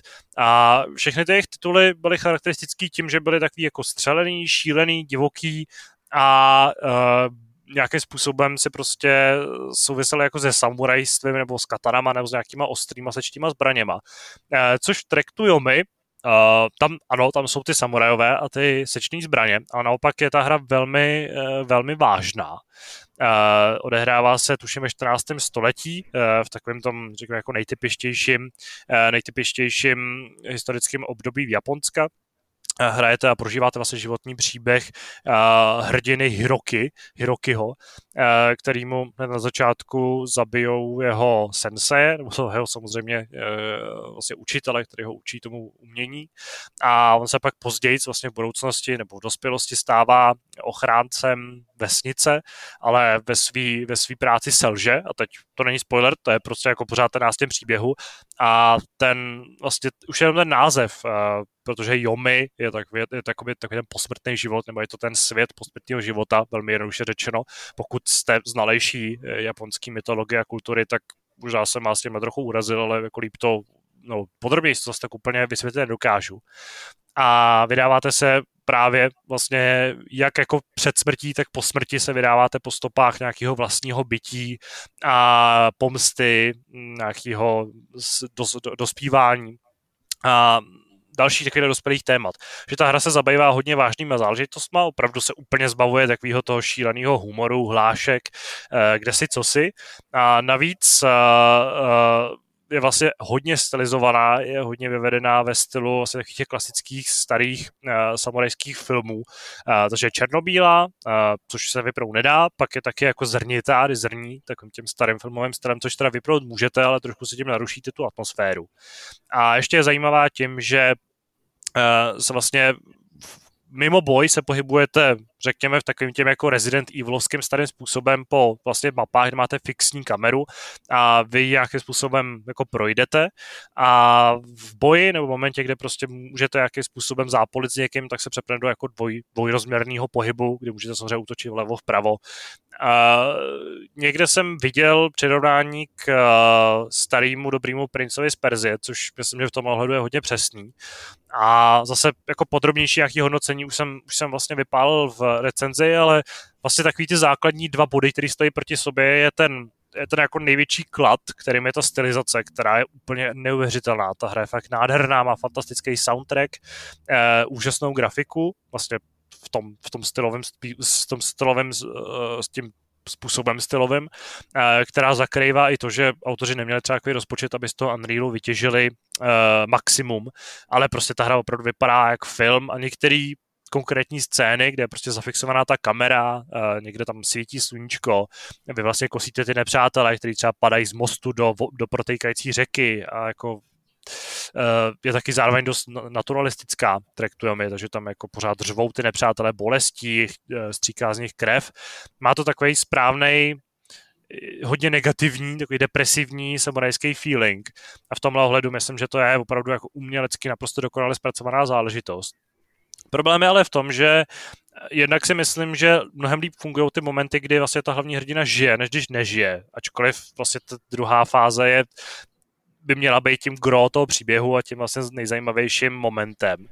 A hlavně vlastně ten samotný soubojový systém sice nabízí vlastně hrozně moc komp, nebo na to, jak je ta hra malá, spíš než velká, tak nabízí hodně komp, hodně nějakých mechanismů, krytí, otáčení se, ale zároveň je vlastně ve své podstatě hrozně jednoduchá. Navíc prostě vy máte schopnosti, které vlastně omráčí nepřítele a pak ho jedním tlačítkem zabijete a vlastně ještě vám to doplní život. A tyhle ty schopnosti můžete použít úplně na jakýkoliv nepřítele, kromě bosů a jednoho konkrétního nepřítele, kterého potkáte asi třikrát za pos- v poslední misi. Takže i, jako v principu ty souboje nejsou úplně jednoduchý ani na střední obtížnost a docela rychle můžete umřít a na začátku budete umírat. Ale potom, co se prostě naučíte využívat tohle z toho omračování a dorážení a dobíjení života. A když ještě poctivě vyzbíráváte lokace, ve kterých vlastně nacházíte předměty, které vám zvětšují zásobu života a zvětšují vám zásobu staminy, kterou používáte pro boj, tak vlastně ke konci je to opravdu jako jednoduchý prolítání, bezmyšlenkovitý, e, takovým jako nic moc ne nebezpečnýma nepřátelma. Což je trošku škoda, takže tady bohužel trošku zaostává ta hratelnost, ale vlastně to samotné vyprávění příběhu je zajímavý a jak říkám, ta stylizace je úplně neuvěřitelná. Je to prostě nádherná věc, pokud máte vztah k tomu, k tomu k té předloze, nebo vlastně k tomu, k těm motivům, který ta hra zpracovává, tak určitě doporučuji sáhnout třeba do Game Passu, ve který je dostupná nebo to koupit na PlayStationu za tuším 700.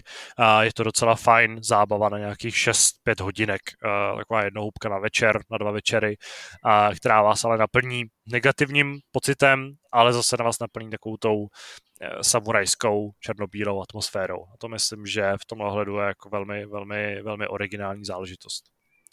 Další hrou, který jsem věnoval docela hodně času, eh, je Dorf Romantic, což je titul, který jsem hrál už, eh, tuším, v loni, dokonce jsme ji vysílali, ale tehdy šlo jenom o Early Access, o předběžný přístup, ale eh, tahle vlastně budovatelská strategie, řekněme. Uh, je nejjednodušeji řečeno, je to takový virtuální karkasone.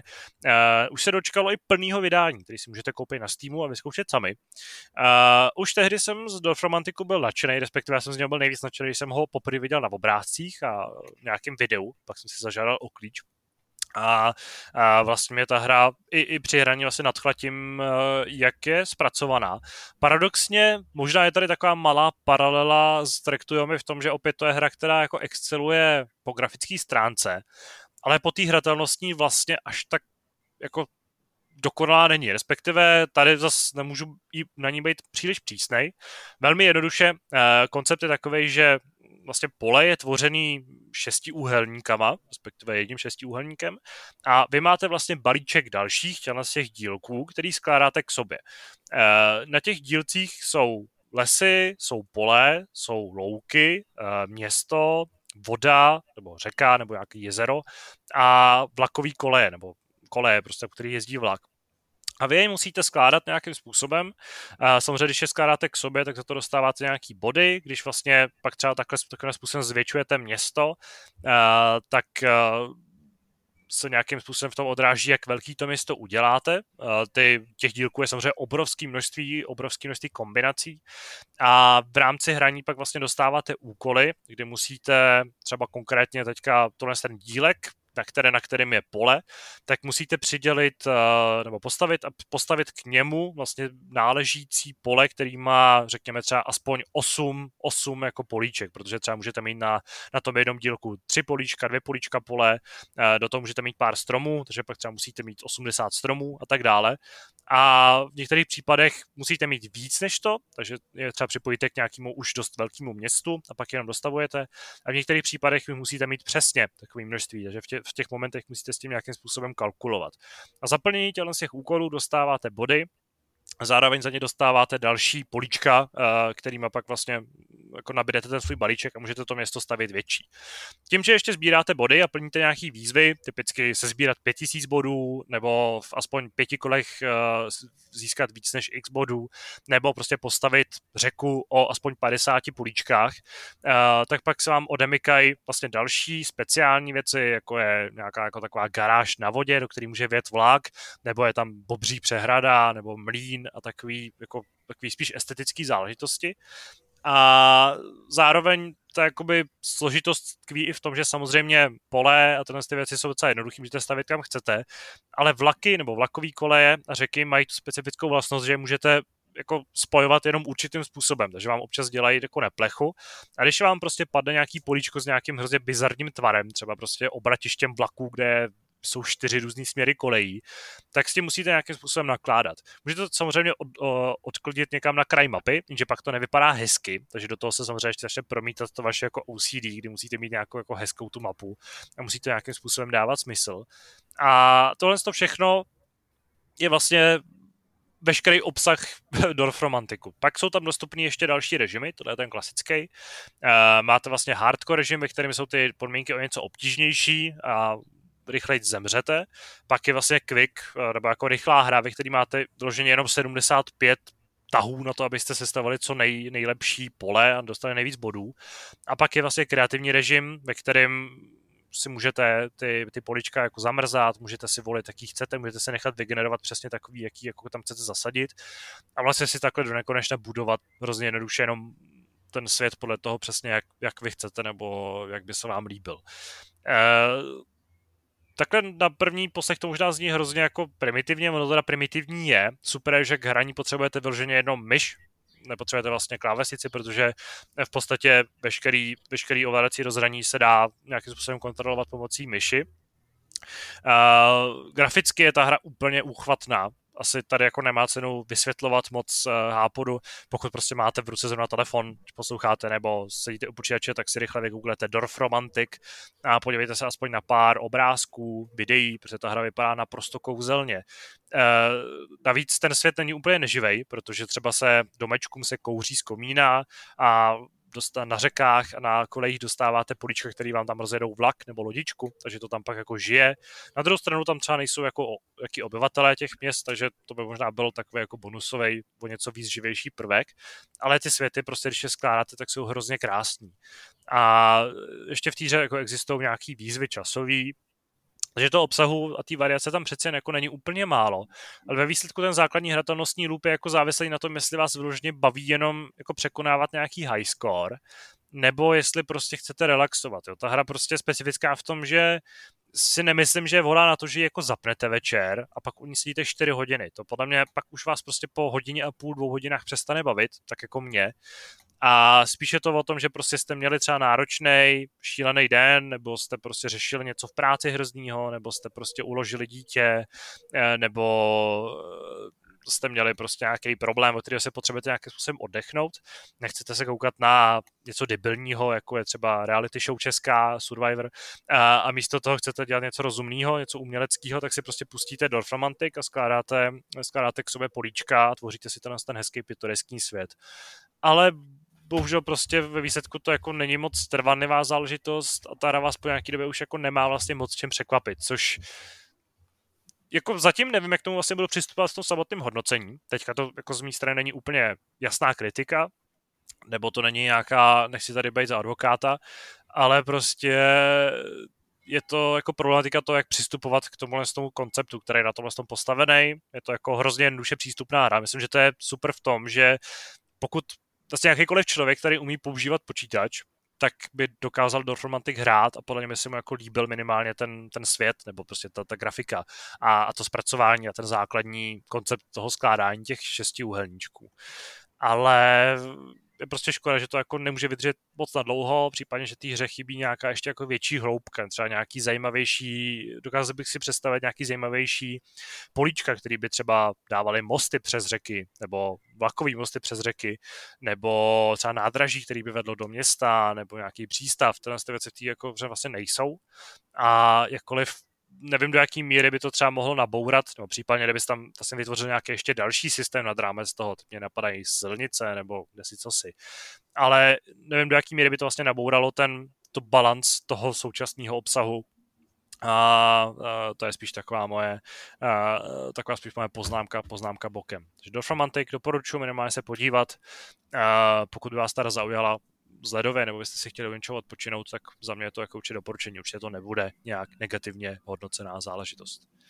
Koukám, že eh, já jsem totiž eh, samozřejmě se nechal strhnout touhletou tvojí tím tvým vyprávěním, tou tvojí adorací této hry, takže jsem koukal na Steam, na Steam to mám mimochodem 97% ze 14 000 hodnocení, což teda asi o čem vypovídá, hmm. ale ta hra vypadá fakt krásně, ale sjel jsem tak jako hezky dolů a tam jsou i další hry a vyskočil na mě Teranil, uh, úplně jako ze soudku, který si úplně, úplně nesouvisí. Je hra, která ještě nevyšla, na kterou já se těším, na kterou jsem mezi tím stihnul úspěšně zapomenout, kterou vydává Devolver. A hra od vývojářů, eh, kteří dělali Broforce, tak se rozhodli, že prostě budou eko a že udělají strategii o tom, jak ty vlastně navracíš uh, v podstatě wastelandu, jak tady popisuju, jako půdě, která je zničená, tak ji navracíš ten život skrze terraformaci. Hmm. Já nevím, proč proč uh, jsem se úplně jako natchnul, že tohle už by jaký konečně mohlo být. Tak jenom taková malá vsuvka, pokud byste si chtěli něco dát do vyšlistu, tak Tyranil vypadá taky velice hezky. Ale absolutně k tomu nemám co říct, než to, že se mi to líbí. Takže promiň, že jsem tě vytrhnul z této tvojí krásné uh, řeči o tom, jak Dorf Romantik je hezká hra. To jenom jsem chtěl být zajímavý a říct taky něco. Ale eh, hezky to říkáš, protože když jsem se podíval, tak jsem šel v tvých stopách a musím říct, že teda mě teda taky zaujal už jenom tady z toho prvního traileru. A je to věc, o který jsem teda ještě neslyšel, takže No, no to je, před, bylo to oznámení relativně nedávno, takže já si myslím, že oni mají ještě čas na toto vydat, červí, jestli to vůbec bude letos. Hmm. Uh, možná bych typoval dokonce spíš příští rok, ale ale jo, no, jako ten, ten koncept toho se mi líbí úplně stejně jako třeba ten tvůj popisovaný s těma šesti uhleníkama, i když je úplně jiný, ale mám rád takhle netradiční strategie, který třeba nemusí být dotažený po všech stránkách úplně dokonale, v případě teda nebo teda absolutně netuším, jak to bude, ale dokážu si představit, že to taky bude mít své mouchy. A, uh, ale i tak prostě dělají něco jinak, něco zajímavější a v tu chvíli jsou jako rázem mnohem atraktivnější klasickým hráči, který třeba strategie úplně nevyhledává. Pokud jsem se tady bavil o tom, že budu, uh, že budu do Romantic hodnotit kladně, tak uh, tohle to rozhodně neplatí, tohle to prohlášení rozhodně neplatí o uh, třetí hře, kterou jsem hrál, který jsem se věnoval třeba včera. Uh, já si musím zjistit, jestli se opravdu tak jmenuje, protože má takový hodně debilní název, ano. Je to Tourist Bus Simulator, což je německý simulátor, což to Pavestra už vám asi napoví, uh, aspoň doufám, že je ten německý, protože uh, je mi trochu podezřelej ten, ano je. Uh, je to hra, která vyšla už, tuším, předloni, nebo aha, koukám dokonce v roce 2018, ale teprve teďka vyšla na současnou generaci konzolí. Uh, jak název napovídá, je to simulátor ježdění vlastně ne linkovým, ale takovým tím jako dálkovým autobusem. Tak jsem hledal to správné slovo. Uh, jak, jako, jak k tomu přistoupit? Já jsem třeba, když jsem si na to koukal, říkal jsem si, dobře, osvěžím nebo opráším tady volant, zahraju si nějaký simulátor. Uh, chyba lávky volant nepodporuje, ale ta hra bohužel, což je trošku debilní u, u automobilového simulátoru, protože na gamepadu se to ovládá hodně špatně, ale to je dobře, to je věc, kterou jako jsem asi ochotný odpustit autorům. Uh, vlastně říkal jsem si, že by to mohla být dobrá zábava, protože jsem to představoval jako Eurotrack simulátor, ale s autobusem v nějaký třeba jako jiný lokaci. S tím, že místo nákladu bych teda vozil uh, nějaký jako nějaký ksichty uh, místní. A místo toho jsem dostal takovou, jako, je to vlastně jako ten simulátor takového toho nejhrubšího zrna, kde opravdu ten simulátor nespočívá v tom, ani tak v tom ježdění, s tím autobusem samotným, jako spíš té zprávy všeho okolo. A to ještě klasickým jako first person je to spíš jako prostě farming simulátor, ale s autobusem, takhle bych to nazval. Protože... Ty ty na tebe koukají blbě, viď? Uh, ano, uh, no jednak ta hra začíná uh, takhle, nabídne vám dva režimy, z čehož ten druhý vůbec nechápu, jak jako funguje, takže jsem se jako vrátil k tomu prvnímu, který je takový jako příběhový v úvozovkách. Uh, s tím, že začíná krásnou cutscénou, ve který asi na 14 střihů přistává letadlo, a pak teda přistane a vy se ocitáte na Fuerteventuře, což je docela známý ostrov, můj na straně byli na dovolený. Co jsem se koukal do mapy, tak je docela jako detailně zpracovaný, respektive převedený v poměrně jako věrohodným, e, není to určitě jedna ku jedný, ale prostě to zase to není Evropa z Eurotrack simulátoru, je takový docela autentický. A vaším prvním úkolem je víc zatiště, což je zábava už jen v tom, že když jsem vlez do nějaký jako špatné části, tak se mi rozsypaly textury a propadl jsem se tím letištěm, což bylo jako docela nepříjemný. Uh, jedním tlačítkem se mi navíc povedlo tu hru zaseknout, protože jsem tím aktivoval nějaký systém jako upra- úpravy uh, grafického rozhraní, který jsem ale ne- nevěděl, jak vypnout. Musíte ho vypnout tak, že si v pěším režimu nastavíte zrcátka v autobuse a pak zmáčnete kolečko, do té doby to nejde. A... Já se tě rovnou zeptám, byl jsi ano. někdy na tom letišti? ne, nebyl upřímně. Tak jak jsem... můžeš vědět, že se tam nepropadáš do země? Co když je to podle reality? Ano, Tyva, navíc jako reality. Fuerteventura je prostě určitě ostrov, kde jsou sopky stejně jako na těch dalších ostrovech, tam prostě stačí, aby začal týt sláva jinudy a najednou ty propadneš kus letiště, já nevím, ty to dáš jako... Dobře, Dělej tu tohle... práci trochu pořádně. Ne, neberte to jako kritiku, berte to jako konstatování toho, že ta hra je realistická. Uh, prvním úkolem je nastoupit do auta, ze kterého není vidět, třeba má tak špinavý skla, že z něj není vidět prostě, což je zajímavá, zajímavý herní prvek. Moment, a... do auta se pečný popel, ty to dává všechno. Do auta. Ty máš vlastně... Na začátku dostaneš prostě nějakého jako fakeového Land Rovera a s tím musíš přejet pár ulic, uh, naučit se docela komplikovaný ovládání té hry. Když tady to je ještě docela v pohodě, protože tam prostě vlezeš, teď křížkem startuješ motor, na D-padu vlastně řadíš automatickou řadící páku, což dává smysl. A pak dojedeš teda do kanceláře a v té si musíš koupit autobus poprvé. Když si ho koupíš, tak si prvně pak musíš dojet do, eh, do přístavu nedalekýho. A už tady prostě je zábava v, jako ve spoustě věcí. Je to prostě takový ten, jako z té hry úplně čiší, že ji dělal někdo, kdo je nadšený pro tenhle jako pro tohle to námět, pro ostrov, ano, a tak je nadšený pro to, aby ta hra prostě byla co nejrealističtější, nebo nabízela ti co nejvíc nějakých konceptů. Ale prostě ten jako technický stav tomu samozřejmě jako brutálně neodpovídá. Že ta hra jako svým způsobem v některých momentech je fakt hezká, má docela zajímavou atmosféru, třeba v noci se tam prostě práší pod lampama na letišti, což je docela zajímavě. To ale opravdu, jak pro... říkal Aleš, to dává najednou všechno smysl. Ty ještě jak řekneš, že to má zajímavou atmosféru. No bodej by ne, když tam vybuchla sopka, tak tam prostě je ta atmosféra trochu zaprášenější. A to jsem vám ještě řekl můj oblíbený fakt, že všechny chodníky jsou úplně úhlově černý, nebo jako ro, ropově černý z nějakého důvodu mě neznámého. Ale to je, dobře, to je taky věc, kterou jsem schopný týře nějakým způsobem odpustit. A vy, když teda přijedete, vezmete si autobus, tak zjistíte, že ten se ovládá jinak než to auto, že vy vlastně jedním tlačítkem, to znamená čtverečkem, ovládáte vlastně mechanické prvky, což znamená, že můžete otevírat přední zadní e, dveře, můžete uh, s tím zvyšovat a snižovat zavěšení, nebo jako vypouštět a odpouštět uh, si zavěšení toho autobusu. A teď si teda ho nespomenu, co dál. A pak ale na křížku, a to musíte pak ovládat deeperem, protože to nemůžete dělat za jízdy, musíte jako prožít takovou úplně absurdní nabídkou, tak musíte nastartovat, zařadit, nebo nastartovat, samozřejmě jako vy, eh, vlastně vyrazit ruční brzdu, rozsvítit světla, ovládáte tím stěrače, blinkry, to naštěstí na to máte teda ještě speciální tlačítko na ovladači, aby to šlo dělat i za jízdy. A pak musíte ručně zapnout klimatizaci, nastavit teplotu klimatizace, musíte ručně zapnout Wi-Fi, eh, zapnout třeba jako, nebo aktivovat mikrofon vlastně průvodci, pokud děláte jako jízdy s průvodcem. Prostě těch věcí, anebo si třeba stáhnout roletku, protože já jsem většinu začátku té hry měl problém s tím, že vůbec nevidím z auta, protože mi svítí, svítí jako slunce, který působí tak, jako kdyby vybuchly atomové bomby na horizontu tak vám svítí do očí takovým způsobem, že vlastně nevíte, kam jedete. Navíc základní FOV je nastavený tak, že vidíte tak jako vidíte tachometr a pak vidíte tak dva metry před sebe, a což prostě je fakt pro ovládání nepříjemný. A vzhledem k tomu, že, se ta, že přesnost ovládání na ovladači je úplně neuvěřitelně zoufalá a hra nepodporuje volant, tak je to docela zajímavá řehole. E, Potom samozřejmě přijde na řadu to, že vás hra vlastně učí další, další prvky, takže je v ní jako systém vlastně nabírání zaměstnanců, eh, pořizování zakázek, musíte třeba jako nakupovat v obchodech eh, ovoce, zeleninu, tyčinky, vodu, abyste je mohli doplňovat do minibaru, který máte v tom autobuse. Těch jako, prostě ta hra má tak komplikovaný systémy, že kam se jako na tohle hrabou věci od paradoxu ale je to prostě německý simulátor a technicky je to zpracovaný tím způsobem. Mně se líbí, jak to popisuješ, jako že kupuješ tyčinky do, do lednice je složitější, než ovládnout celou Evropu prostě v Crusader Kings. tak protože lidi mají alergie, že jo, co když to koupíš špatně.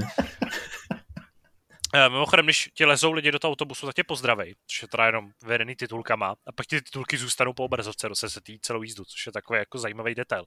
Ale ano, prostě prvních třeba dva týdny ve hře, protože tam je normálně funkční kalendář, vy musíte spát, přepínat, musíte si třeba jako najímat uh, zaměstnance do svých dílny, do ní nakupovat náhradní díly, jako šrouby a podobně. A pak vlastně v nějaký speciální časový sloty, kdy nemůžete vlastně vykonávat třeba nějaký předpřipravený nebo předmluvený zakázky, který musíte přerušit, tak musíte zadat, aby se vám na autobuse opravila karosérie. Jo, prostě ten, jako, já jako chápu, principálně musíte, mimochodem, další věc, to si vzpomínám, takhle ho nemusíte měnit olej, musíte měnit brzdový obložení, uh, musíte jako dělat kontroly z brzdového systému a tak. Ten, jako, ano, je to prostě simulátor, je to strašně jako detailně propracovaný, ale jako v momentě, kdy jsem v prvních asi 6 nebo 7 hodinách hraní jel autobusem asi dvakrát, protože většinu času jsem nakupoval zeleninu, nebo jsem prostě jel autem přes celý ostrov si vyzvinout jiný minibus, abych ho mohl vzít, který nemá klimatizaci, takže jsou na vás pak vaši pasažeři nasrný, že tam mají vedro. Tak jako... Ale aspoň si neonemocnil z toho simulátoru. Aspoň víme, že to máš ze svého vlastního auta. No, No, eh, jednoduše řečeno, jako doporučovat vám to nemůžu, je to velmi zajímavý zážitek. Hrozně mě mrzí, že, eh, že nepodporuje volant ta hra. Já jsem se prostě aspoň těšil na to, že si zajezdím na volantu, což bohužel nejde, ale budu se s tím ještě mořit, budu se u toho asi trápit a pak z toho se píšu nějakou recenzi. Na druhou stranu, jak říkám, jako není to úplně nejhorší hra, nejhorší simulátor, co jsem kdy hrál. Občas se tam objeví nějaký zajímavý nápad. Je vidět, že prostě jako zatím stála dobrá myšlenka nebo dobrá vůle autorů, ale to samotné zpracování je prostě tristní. Takže Eh, je to spíš taková retro. Jako, samozřejmě jsem o toho nečekal, žádný, žádný přelomový zážitek. Ale přeci jen jako třeba problém v tom, je v tom, že v noci se na PlayStationu 5 ta hra jako brutálně seká a to tak, že se jako moc nedá jet třeba městem, což je trošku blbý. Vůbec nevím, jak třeba vypadá na PlayStation 4. Ale to je asi věc, na kterou se podívám až v recenzi. Já t- nějak nevím, jak, jak moc tvým slovům úplně věřit, protože zatímco u Dwarf Romantic se tvůj názor evidentně shoduje s tím, co si myslí uživatelé na Steamu, tak Tourist Plus Simulator má na Steamu mostly pozitiv hodnocení. Nevím, jestli bys Mě to trochu neměl... překvapuje, upřímně, ale... ne, dobře, mostly pozitiv jenom z těch recent, obecně to má 64%, což je mixed, ale chybí jenom 6% k tomu, aby to bylo mostly pozitiv. Takže jako nevím, úplně možná v tom je víc a myslím, že by si měl víc ještě nakupovat, aby si nám sdělil, jestli tam v tom není nějaký skrytý klenot a jestli náhodou ta sopka nehraje nějakou důležitou roli třeba v příběhu, což by leco vysvětlilo. Já, Já si taky myslím, že si to jenom nepochopil, že je to prostě komplexní simulátor přežití v jaderné katastrofě nebo sopečné katastrofě. A ty to prostě bereš jako běžný německý simulátor, ale ta hra je prostě mnohem hloubější. Líbí Možná, se mi... kdyby se nej, nej, Kdyby se jako... propadnul pod no. ty textury víc, tak bys viděl, co se skrývá pod povrchem té hry. Líbí a tam se je to gro právě. Líbí se mi recenze uh, na Steamu, hned ta první, česká, nejužitečnější, že hra je pěkná jak graficky, tak lokací, akorát oproti tady Fanbus simulátoru snad ještě horší propad FPS. Uh, eh, mám RTX 2080 a ve Full HD snímky za sekundu zhruba 30 až 25.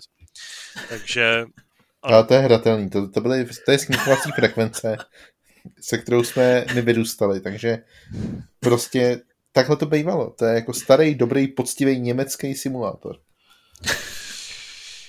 No, To je každopádně všechno, co jsem hrál, takže si myslím, že se můžeme po velmi vydatné úvodní diskuzi přesunout k tématu Stalo se.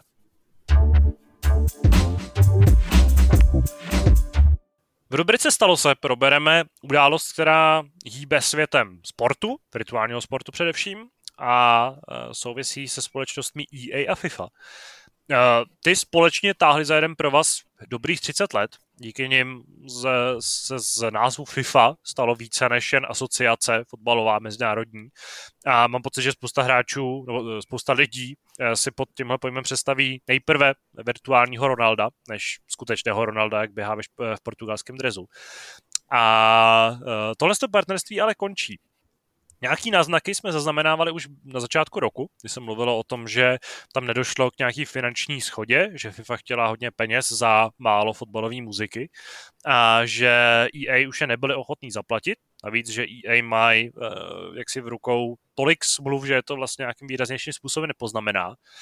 A že bychom se po vlastně skončení letošního mistrovství světa v Kataru mohli dočkat vlastně odloučení z těch dvou stran a toho, že se série FIFA, nebo série, kterou známe dneska jako FIFA, eh, přejmenuje na blíže nespecifikovaný, později specifikovaný nebo spíše spekulovaný EA Sports FC. Tahle ta spekulace nebo tahle ty, řekněme, zákulisní informace se potvrdily. Tuším, že na začátku tohoto týdne jsme se opravdu dozvěděli, že uh, FIFA už nebude FIFA, už se bude jmenovat EA Sports FC. A uh, to je vlastně oznámení, který ve spoustě hráčů vyvolalo nějakou takovou jako zajímavou reakci. Hodně se to kritizovalo, že to jméno není úplně uh, tak zvučný, jak jsou hráči zvyklí, ale je to samozřejmě hodně o takovém tom, uh, o takovém tom domáckým, domáckým pocitu z, z klasické FIFA. Uh, čistě fakticky vlastně zatím nevíme, jak to poznamená tu hru jako takovou. Možná to nějakým způsobem zasáhne do uh, výběru třeba mezinárodních týmů, i když tam už to loni nebyla žádná sláva, protože z té hry zmizela třeba většina afrických klubů, teda afrických mužstev národních, Naopak z hlediska eh, klubů tam vlastně asi k žádným výraznějším propadu nedojde.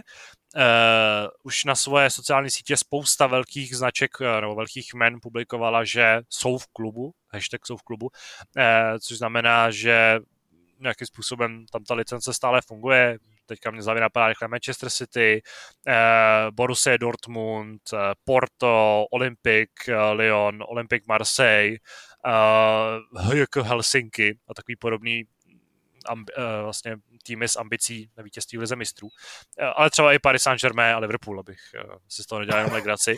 Mně se líbí, jak si, ještě jak jsi teď podal, že prostě Helsinki jako adept na vítězství v lize mistrů, ale taky Paris Saint-Germain a Liverpool.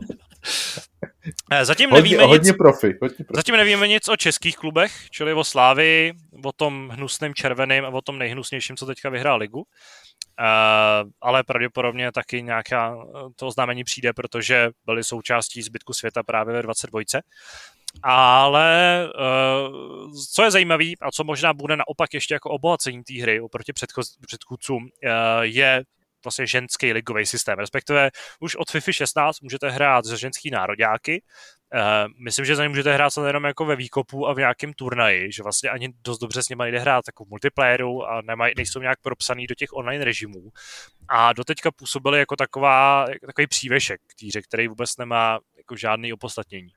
Uh, minimálně Manchester City a myslím, že Olympic Marseille by měli dostat, nebo tak nějak jako naznačili na tom Twitteru, že tam opravdu se propíšou ty jejich dámský, dámský uh, divize. Uh, otázka, jestli tam přiběrou nějaký další kluby, třeba Wolfsburg, který má silný ženský tým. Uh, to je, myslím, že docela fajn. Myslím, že konečně ta záležitost může dostat, uh, může dostat nějaký smysl, může se nějakým způsobem jako využívat i v online režimech, když zatím se představit jak. Protože tam by ten Ultimate Team vypadal asi velmi zajímavý, kdyby tam bylo 8 klubů, kdyby tam byla jenom nějaká liga mistrů dámská. Uh, ostatně další věc, UEFA zůstává nasmluvaná, nalicencovaná, uh, takže Liga mistrů, Evropská liga, konferenční liga uh, zůstává, to samý platí pro vlastně Copa Libertadores, teda z jeho americké soutěže. Takže prostě ty, ty stávající smlouvy zůstávají opravdu ten mluvilo se o tom, že, to, že ta licence vlastně FIFA v podstatě týře jako nepřidává nic moc, kromě toho jména. A toho, že prostě EA stojí za krkem a vždycky jako praští přes prsty, když vymyslejí dle jejich slov něco hrozně přelomového a kreativního. Teď je teda, jako nebudu už dál zacházet, teď asi dám slovo vám. Um, doufám, že jste trošku četli třeba nějaký ty reakce EA a reakce třeba i FIFA, která samozřejmě se nechce úplně zbavit vlastně jako nějakých her pod jejím jménem a avizovala, že už vzniká jich hodně. Uh, co tohle může přinést právě třeba sérii EA Sports FC, respektive mluvil se o tom, že teďka budou mít VA rozvázaný ruce, tak co si myslíte, s čím jako přijdou a co vlastně do té hry teďka zakomponujou? NFTčka. Uh, no. Je to jeden z typů, samozřejmě. Když se bavíme o revolučních nápadech, tak NFTčka, eh, kteří jsou naprosto revolučními nápady všech různých vývojářů a v každý hře se osvědčili, tak si myslím, že jej na něco takového určitě myslí taky a dost možná by je to lákalo. Ne, to je, to, je no. samozřejmě, to je samozřejmě humor, ale zrovna jako tam si myslím, že by to potenciál nějakým způsobem mělo. Takže kdo ví, třeba je to skutečně něco takového napadne. Ale tak já si úplně nemyslím, že tam těch změn bude nějak víc, eh, protože všichni známe EA a celkově divize EA Sports, která uh, netrpí úplně nějakou velkou dávkou invence. Uh, osobně si myslím, že David má možná i pravdu s těmi NFTčky, uh, případně s nějakou reklamou a tak dál. A ono to vlastně ve sportovních hrách dává smysl, protože když hrajete sportovní zápas, tak jste zvyklí z toho reálného fotbalu, že ta reklama je fakt jako úplně všude a ono to v té FIFA i vypadá trošku zvláštně, když se vám na těch reklamních panelech pořád objevuje to samé a v, nevím, bude mi dávat smysl, když prostě EA teďka do toho, do toho fotbalu nacpe trošku víc té reklamy a nemyslím si zase, že by, že by to bylo Eh, problémem pro jako fanouška nebo člověka, který je zvyklý sledovat fotbal i jinak. Uh, Já jsem jenom chtěl poznamenat, že vlastně pointa je i v tom, že právě jako EA Sports trochu argumentovali tím, že ty malé změny nebo ten dostatek invence je právě způsobený tím, že se jako z toho hru nemůžou dělat, co chtějí a že to všechno musí procházet přes asociaci. Je otázka, do jaký míry je to to pravda, do jaký míry je to jenom jako výmluva, protože se jim nechce prostě vymýšlet pořád něco nového ale uh, ten jako základní koncept je v tom, že třeba se tvrdilo, že nemůžou vymýšlet nic moc zajímavého, co by jako odporovalo vlastně takému tomu základnímu konceptu z fotbalu, čili jako 11 proti 11 na tomhle typu hřiště. Takže je otázka, co, jako, co vlastně přijde do té hry. Nebo co, co s tím, s tím dokážou nějakým způsobem vymyslet, když na to, když mají tu možnost. No jako dobře, ale nedovolil jim třeba stavět nějaké uh, velice inovativní herní režimy a na druhou stranu, ať, ať mi zase v EA neříkají, že jim uh, FIFA zakazovala to, aby prostě vylepšili scouting v kariéře nebo aby prostě se ta hra hrála zajímavěji, než prostě jenom nakopávat balony na breaky. Jo, jako jasně, něco v tom určitě bude. Já věřím, že zrovna FIFA je taková v čele s, s panem Infantínem, že je zrovna taková um, organizace, která jako nejde úplně naproti změnám, které by pro ní znamenaly třeba uh, utrpení nějaké ztráty, hlavně teda finanční, že jo, uh, ztráty na kredibilitě nebo ztráty v očích lidí, uh, tam ty proběhly už si myslím jako vícekrát ale to asi úplně není předmětem téhle diskuze.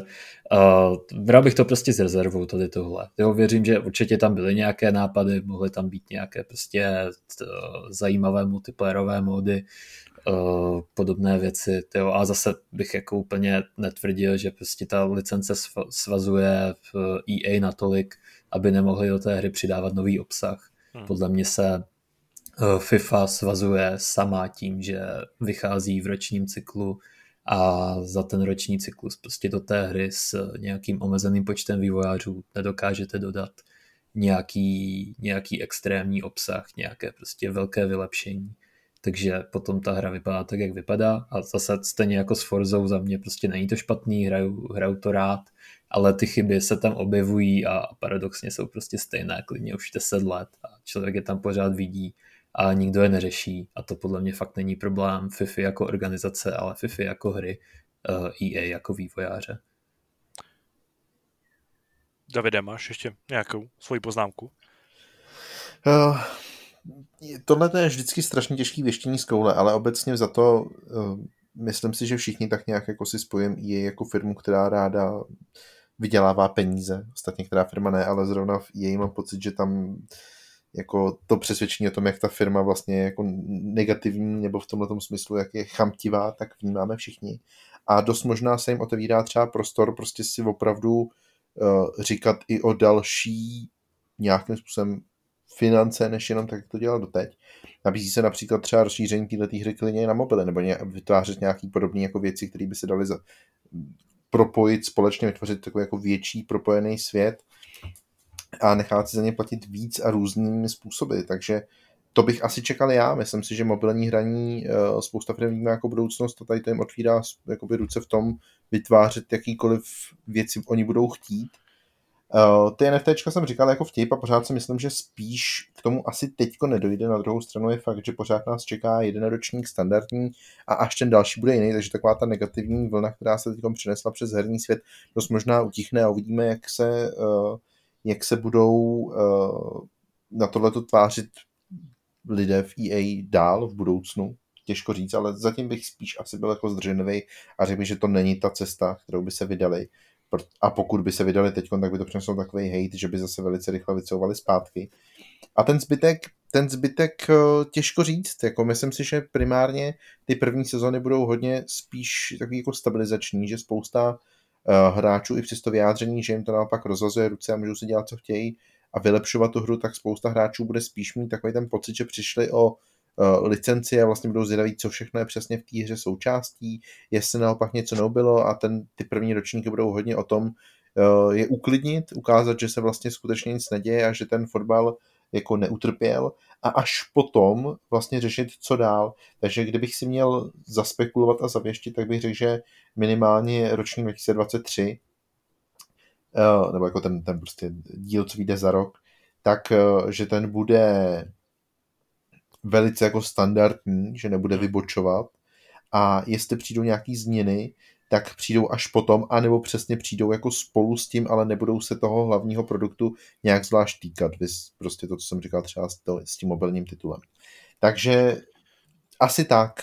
Jestli, jestli to potom bude znamenat to, že budou, že budou rozšiřovat věci jako nad rámec fotbalu, těžko říct, co FIFA vlastně reálně jim zakazovala nebo naopak umožňovala, nebo kde byl ten zakopaný pes, jestli se budou chtít vydat spíš někam směrem třeba tomu, co dělá NBA od 2K, hmm. Eh, kde, kde je hodně jako mapovaný ten život okolo toho, je to možný, ale asi bych zase od toho nečekal jako nějakou velkou převratnou změnu. Pořád je to hra, která jim generuje uh, jako neuvěřitelné peníze, oni do ní nemají důvod zase tak nějak zvlášť jako řezat, aby něco radikálně měnili a jestli něco, tak spíš budou přibalovat další a další věci, které budou tak nějak utvářet potom v budoucnu celkově tu, tu nabídku, kterou tenhle ten titul bude představovat. Já jsem no, chtěl... Ale představte si, kdybyste mohli třeba si pořídit autobus a vozit ty hráče sami nakupovat tyčinky energetické, protein a tak dál. Tak to uvidíme, že jo, dost možná, dost možná třeba prostě za, za tři měsíce přijde oznámení o tom, jak jej kupuje SC Software. Tady v Praze prostě budou bouchat šampáně, že prostě jejich kamiony už nebudou jenom kamiony, ale i autobusy linkový tady mají celou Evropu, ty můžeš prostě pro, plně jako do jakýhokoliv města zajet, prostě přijáš stadiony a jsi tam. Eh, já jsem chtěl jenom dodat, že mobilní FIFA existuje. To je taková jako první věc, která samozřejmě, samozřejmě je docela populární a má vlastní Ultimate Team. Ale asi jsem chtěl navázat na to, co jsi tady zmiňoval a chtěl jsem vás tomu trochu navíc, jsem rád, že jsi to zmínil ty, eh, že mě v tomhle ohledu třeba dává smysl vydat se právě směrem vlastně 2K, nebo Take-Two, a Visual Concepts a jejich NBA 2K, protože právě to nabalování těch jako dalších eh, konceptů, tak mi přijde, že tam je prostě prostor v tom tam udělat nějaký ten sportovní hub, ve kterém vlastně, ze kterého bys přistupoval k těm online režimům, ze kterého bys eh, prožíval nějaký příběh. Eh, krom toho, že EA už v téhle věci asi bych teda někdy netyp, že první série od EA, která k tomu tomu sáhne, bude Formule 1, ale jako jo, tak tam už dochází k nějakým takovým prvním náznakům něčeho podobného.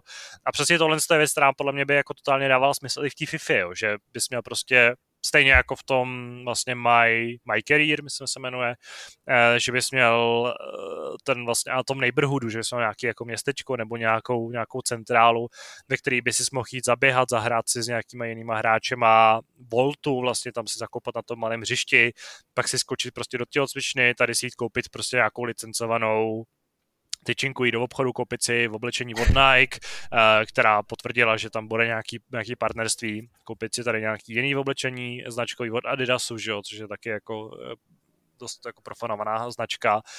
A tímhle způsobem bys vlastně byl nějakým způsobem jako a ještě bys samozřejmě byl motivovaný si za ty věci nějakým způsobem jako platit tou skutečnou měnou, že? nebo by si skupoval nějaký ty coins a za ně by si kromě kartiček prostě by se najednou a, a nějaký tyfosy a, a vizuálních nějakých doplňků pro tým by se najednou mohl utrácet za boty, za tetování, za koloběžku, za super Autobus. auto, ano, za prostě vstupenky na Formuli 1, za setkání s Lewisem Hamiltonem a, a tyhle ty věci by v týře prostě jako mohly být a dokážu si představit, že prostě tohle je ta věc, který se FIFA trochu bránila, protože existuje milion důvodů, nevím. A je to jedna z těch věcí, kterou by prostě, který by mohla EA eh, šlápnout, a vzhledem k tomu, že prostě budou mít ty licence, tak, eh, tak jich budou těm způsobem využívat. Nevím. Ale je tohle věc, která teď FIFA reálně chybí? Je to, je to podle Ale vás něco, co to není otázka na mě, to je otázka na lidi, kteří jsou ochotní platit za věci ve FIFA a za mikrotransakce a jsem si jistý, že pro spoustu z nich je to dost atraktivní obsah na to, aby ty peníze vytáhli a do té hry nasypali. Určitě atraktivnější než lepší scouting v kariéře.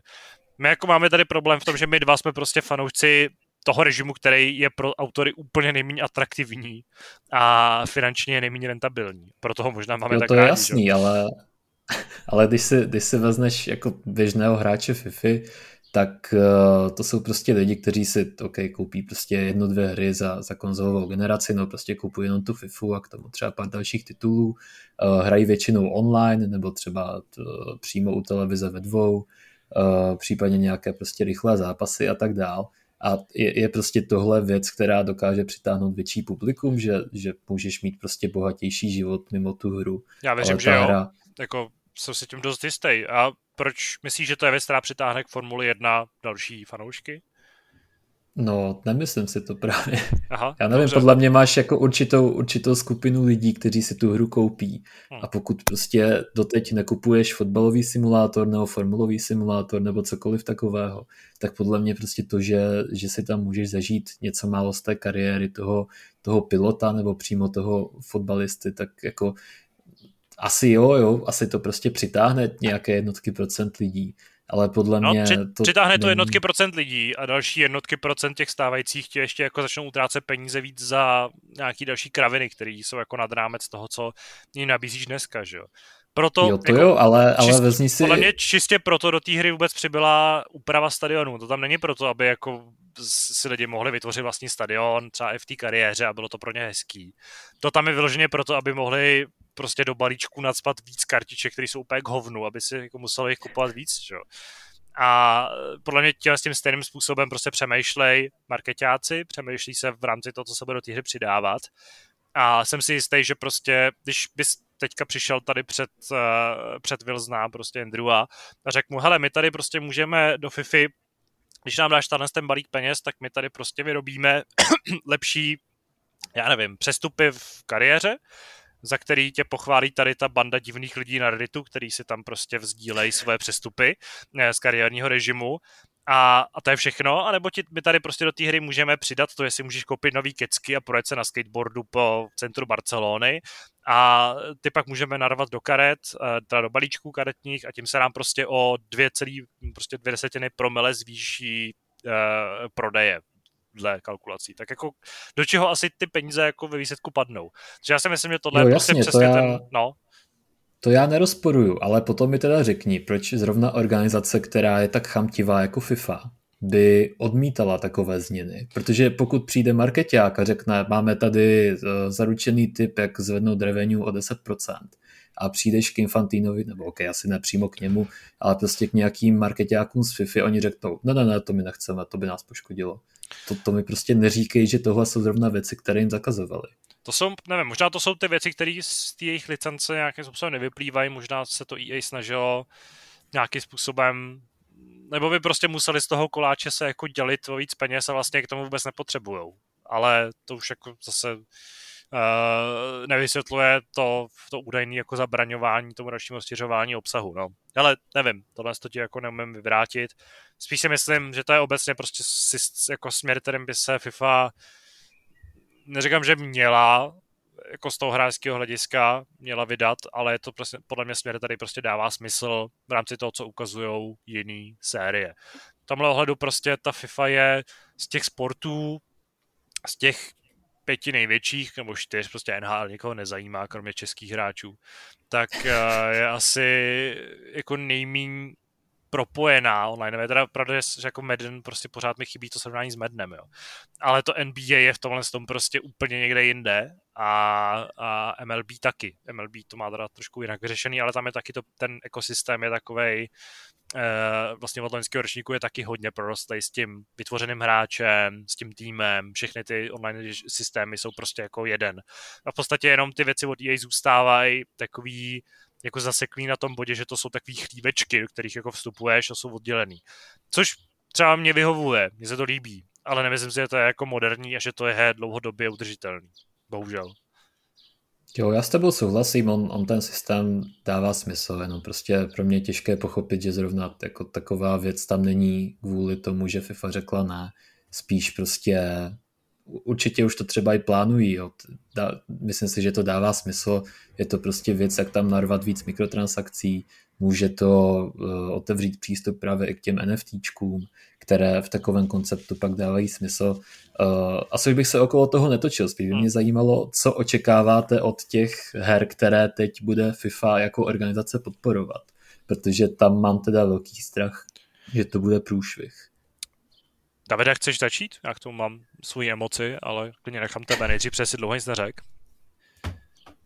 No a přiznám se, že nad tím jsem asi upřímně ani nepřemýšlel, že vlastně nevím, jako v čem by měly být ty hry, které budou vycházet pod patronátem FIFA, jako teda jiný, inovovaný, nebo, nebo co to vlastně bude zač.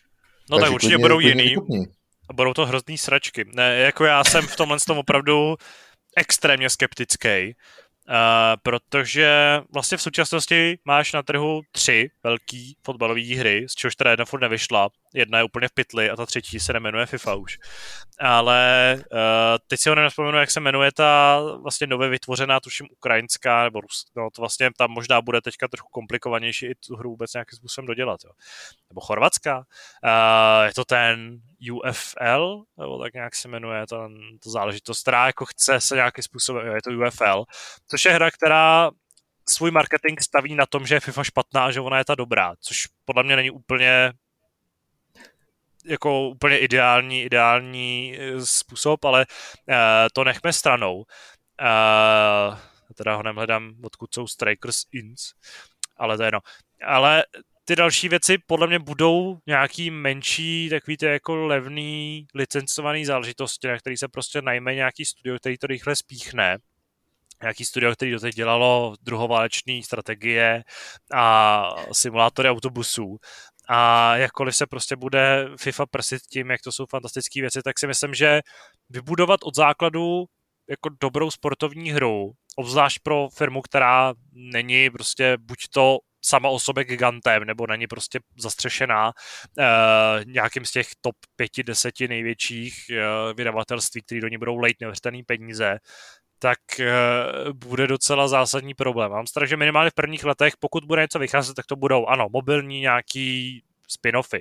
Nebo že prostě EA narve svoji licenci do nějakých existujících her, že vlastně propůjčí a že prostě pod licencí FIFA budou vycházet teď teda honem fakt jako mě nic nenapadá, jo, ale prostě... Football jako, manager. No, tak no tam vlastně nevím, jak to je s licencí FIFA, jo, tam upřímně asi nejsem úplně jistý, uh, jak to tam jako funguje se to obecně, ale měl jsem na mysli spíš jako věci, které nejsou typicky fotbalové, že prostě vyjde, já nevím, Angry Birds FIFA, kde prostě budeš střílet, střílet Neymara. Ptáků. Teďka fakt jako hodně vařím z vody, ale tohle je podle mě ta blízká budoucnost a teďka vlastně ten, ten, ta doba, která je teď, tak přesně je to takový ten jako drsný rozchod, jo, kdy dvě firmy, které spolu dlouho partneřily, tak prostě se teďka nedohodly na penězích, okamžitě se tím jako z, tam mezi nimi nabrousili to nože úplně na tu, na tu břit, břit, jako břitva ostrý ostří. A do toho příštího nebo do toho konce prostě turnaj v Kataru a vydání 23 to teda musí nějak dotáhnout, protože jsou napsané smlouvy. Ale už teď je vidět, že se ty společnosti navzájem jako strašně odsuzují, vlastně strašně se od sebe snaží distancovat. A EA se snaží prostě hrát na tu notu, že my tady prostě budeme ta nejlepší sportovní hra, nezajímá nás, že už nemáme licenci. Zatímco FIFA se snaží tvářit, že prostě nepotřebovala EA a že, že se dokáže poradit sama. Ale já o to prostě pochybuju. Já jsem si jistý, že minimálně v prvních letech nedostaneme rozhodně žádného konkurenta FIFA hmm. a i fotbalu. Docela pochybuju o tom, že FIFA bude do nějakého většího partnerství právě s Konami a že bude jako nějakým způsobem šlapat do e-footballu, ale zase jako nejsem úplně, eh, nejsem úplně jako ochotný říct, že to vyloženě se tak nestane, ale prostě teďka přijde nějaká doba tápání, přijde nějaká doba nějakého jako prolejvání peněz, kdo ví, ale uh, že by na tom fotbaloví fanoušci nějakým způsobem jako vydělali vyloženě, tak to se teda rozhodně nemyslím. Aleši, máš to, máš to tentokrát ty na pálce. Tak já, já s tebou vlastně víceméně souhlasím. No. Oni se teď obě strany snaží tvářit, že my budeme mít tu nejlepší hru a, a nakonec prostě fanoušci si budou moct zvolit to, co prostě bude bavit. Ale reálně si myslím, že jako EA bude bez FIFA asi líp než FIFA bez EA. Tak bych to řekl tady v mhm. tomhle partnerství, protože jako sice říkám, na tu FIFU nadáváme každoročně, věci se nemění a tak dál, ale ty základy jsou položené desítky let. Uh, ti vývojáři ví, jak to dělat, mají prostě domluvené kontrakty. Uh, udělat hru podobného ražení, která bude kvalitativně srovnatelná s FIFou od základu. To je prostě opravdu běh na dlouhou trať, jak říkáš.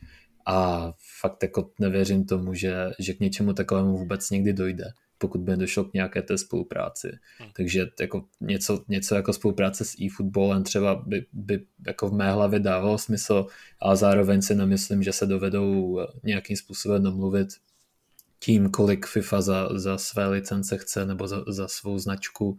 Hmm. Uh, prostě podle, podle mě jako EA je jedna z mála uh, firm, které si to dovedly dovolit doteď financovat, ale už si spočítali, že už se jim to nevyplatí a jako kdo jiný by potom mohl přijít.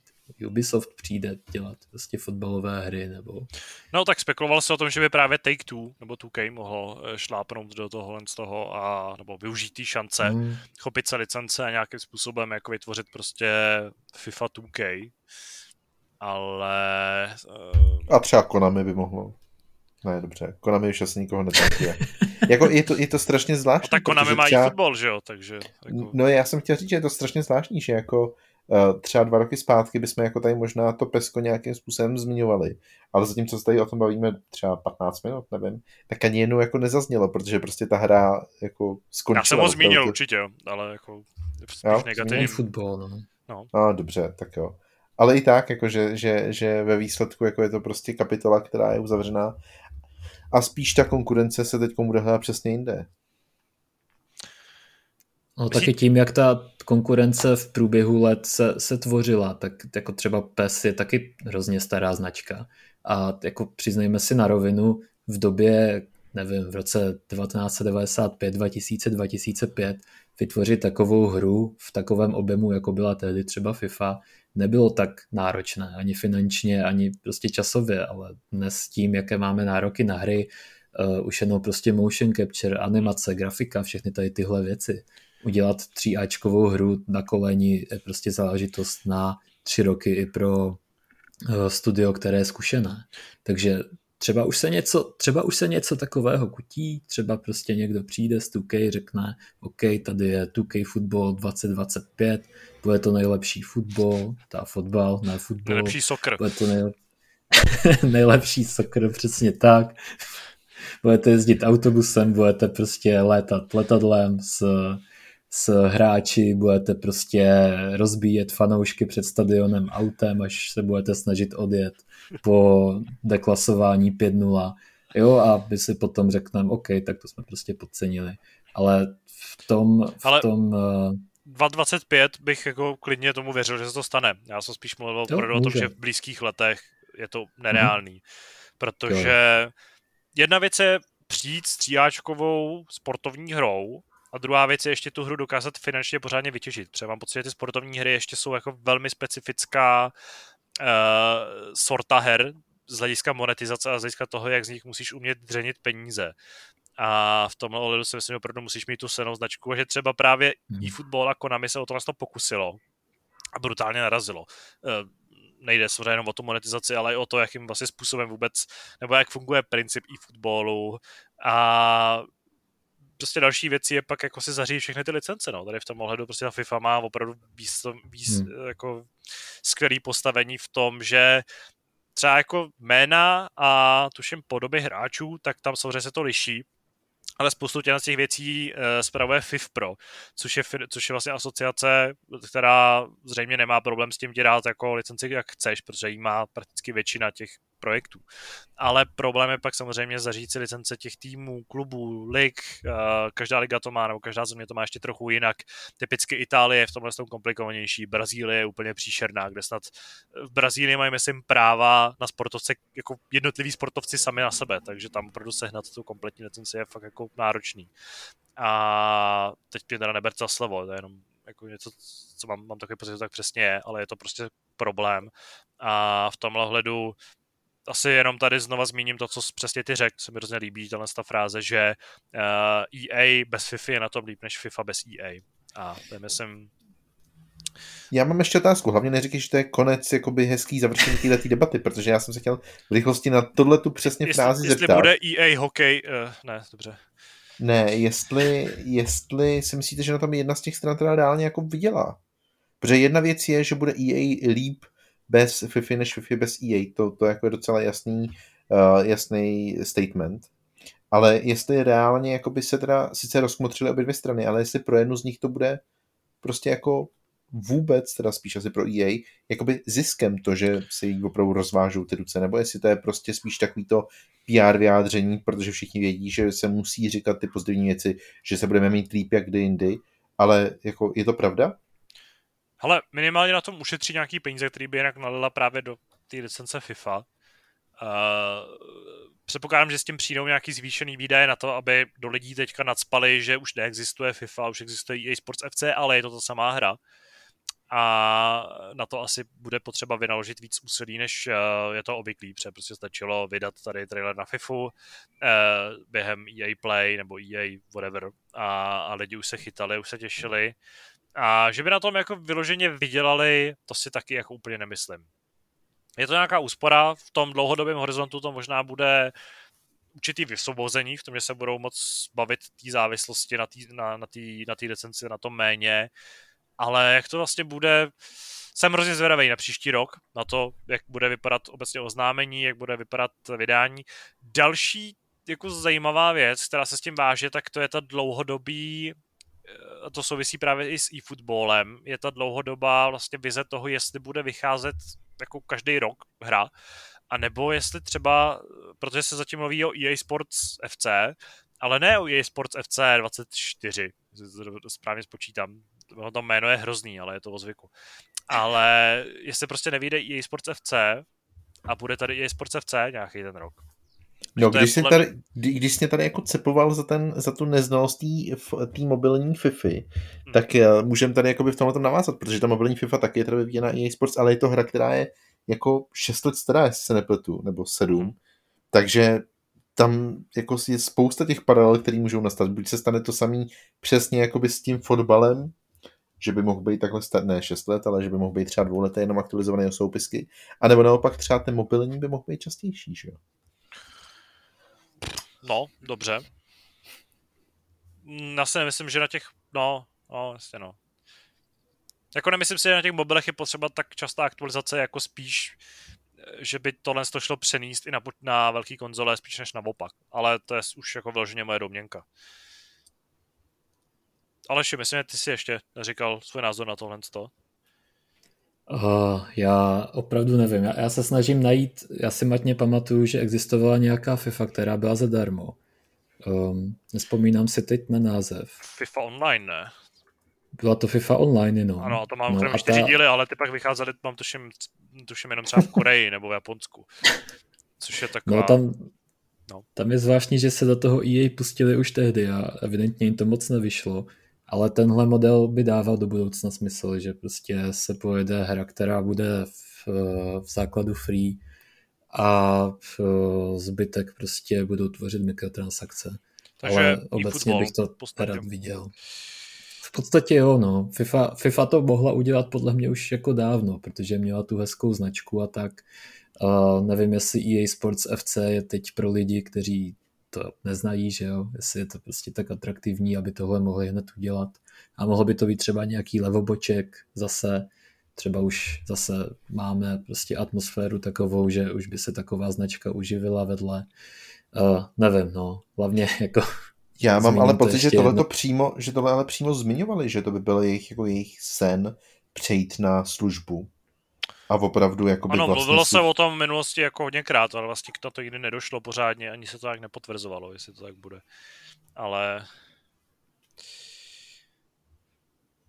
No. Je to možnost, no. Těžko říct. Ale už, už asi trošku vaříme z vody.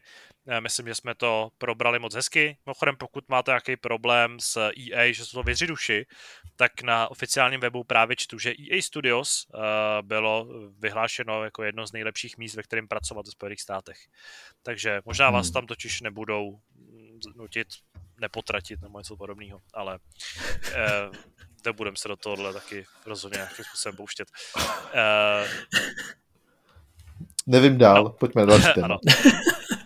Proto posloucháte Hápot, protože obsahuje sociální komentář, nejen hry. A, ano, a s tímto uh, se můžeme odpíchnout k dotazům.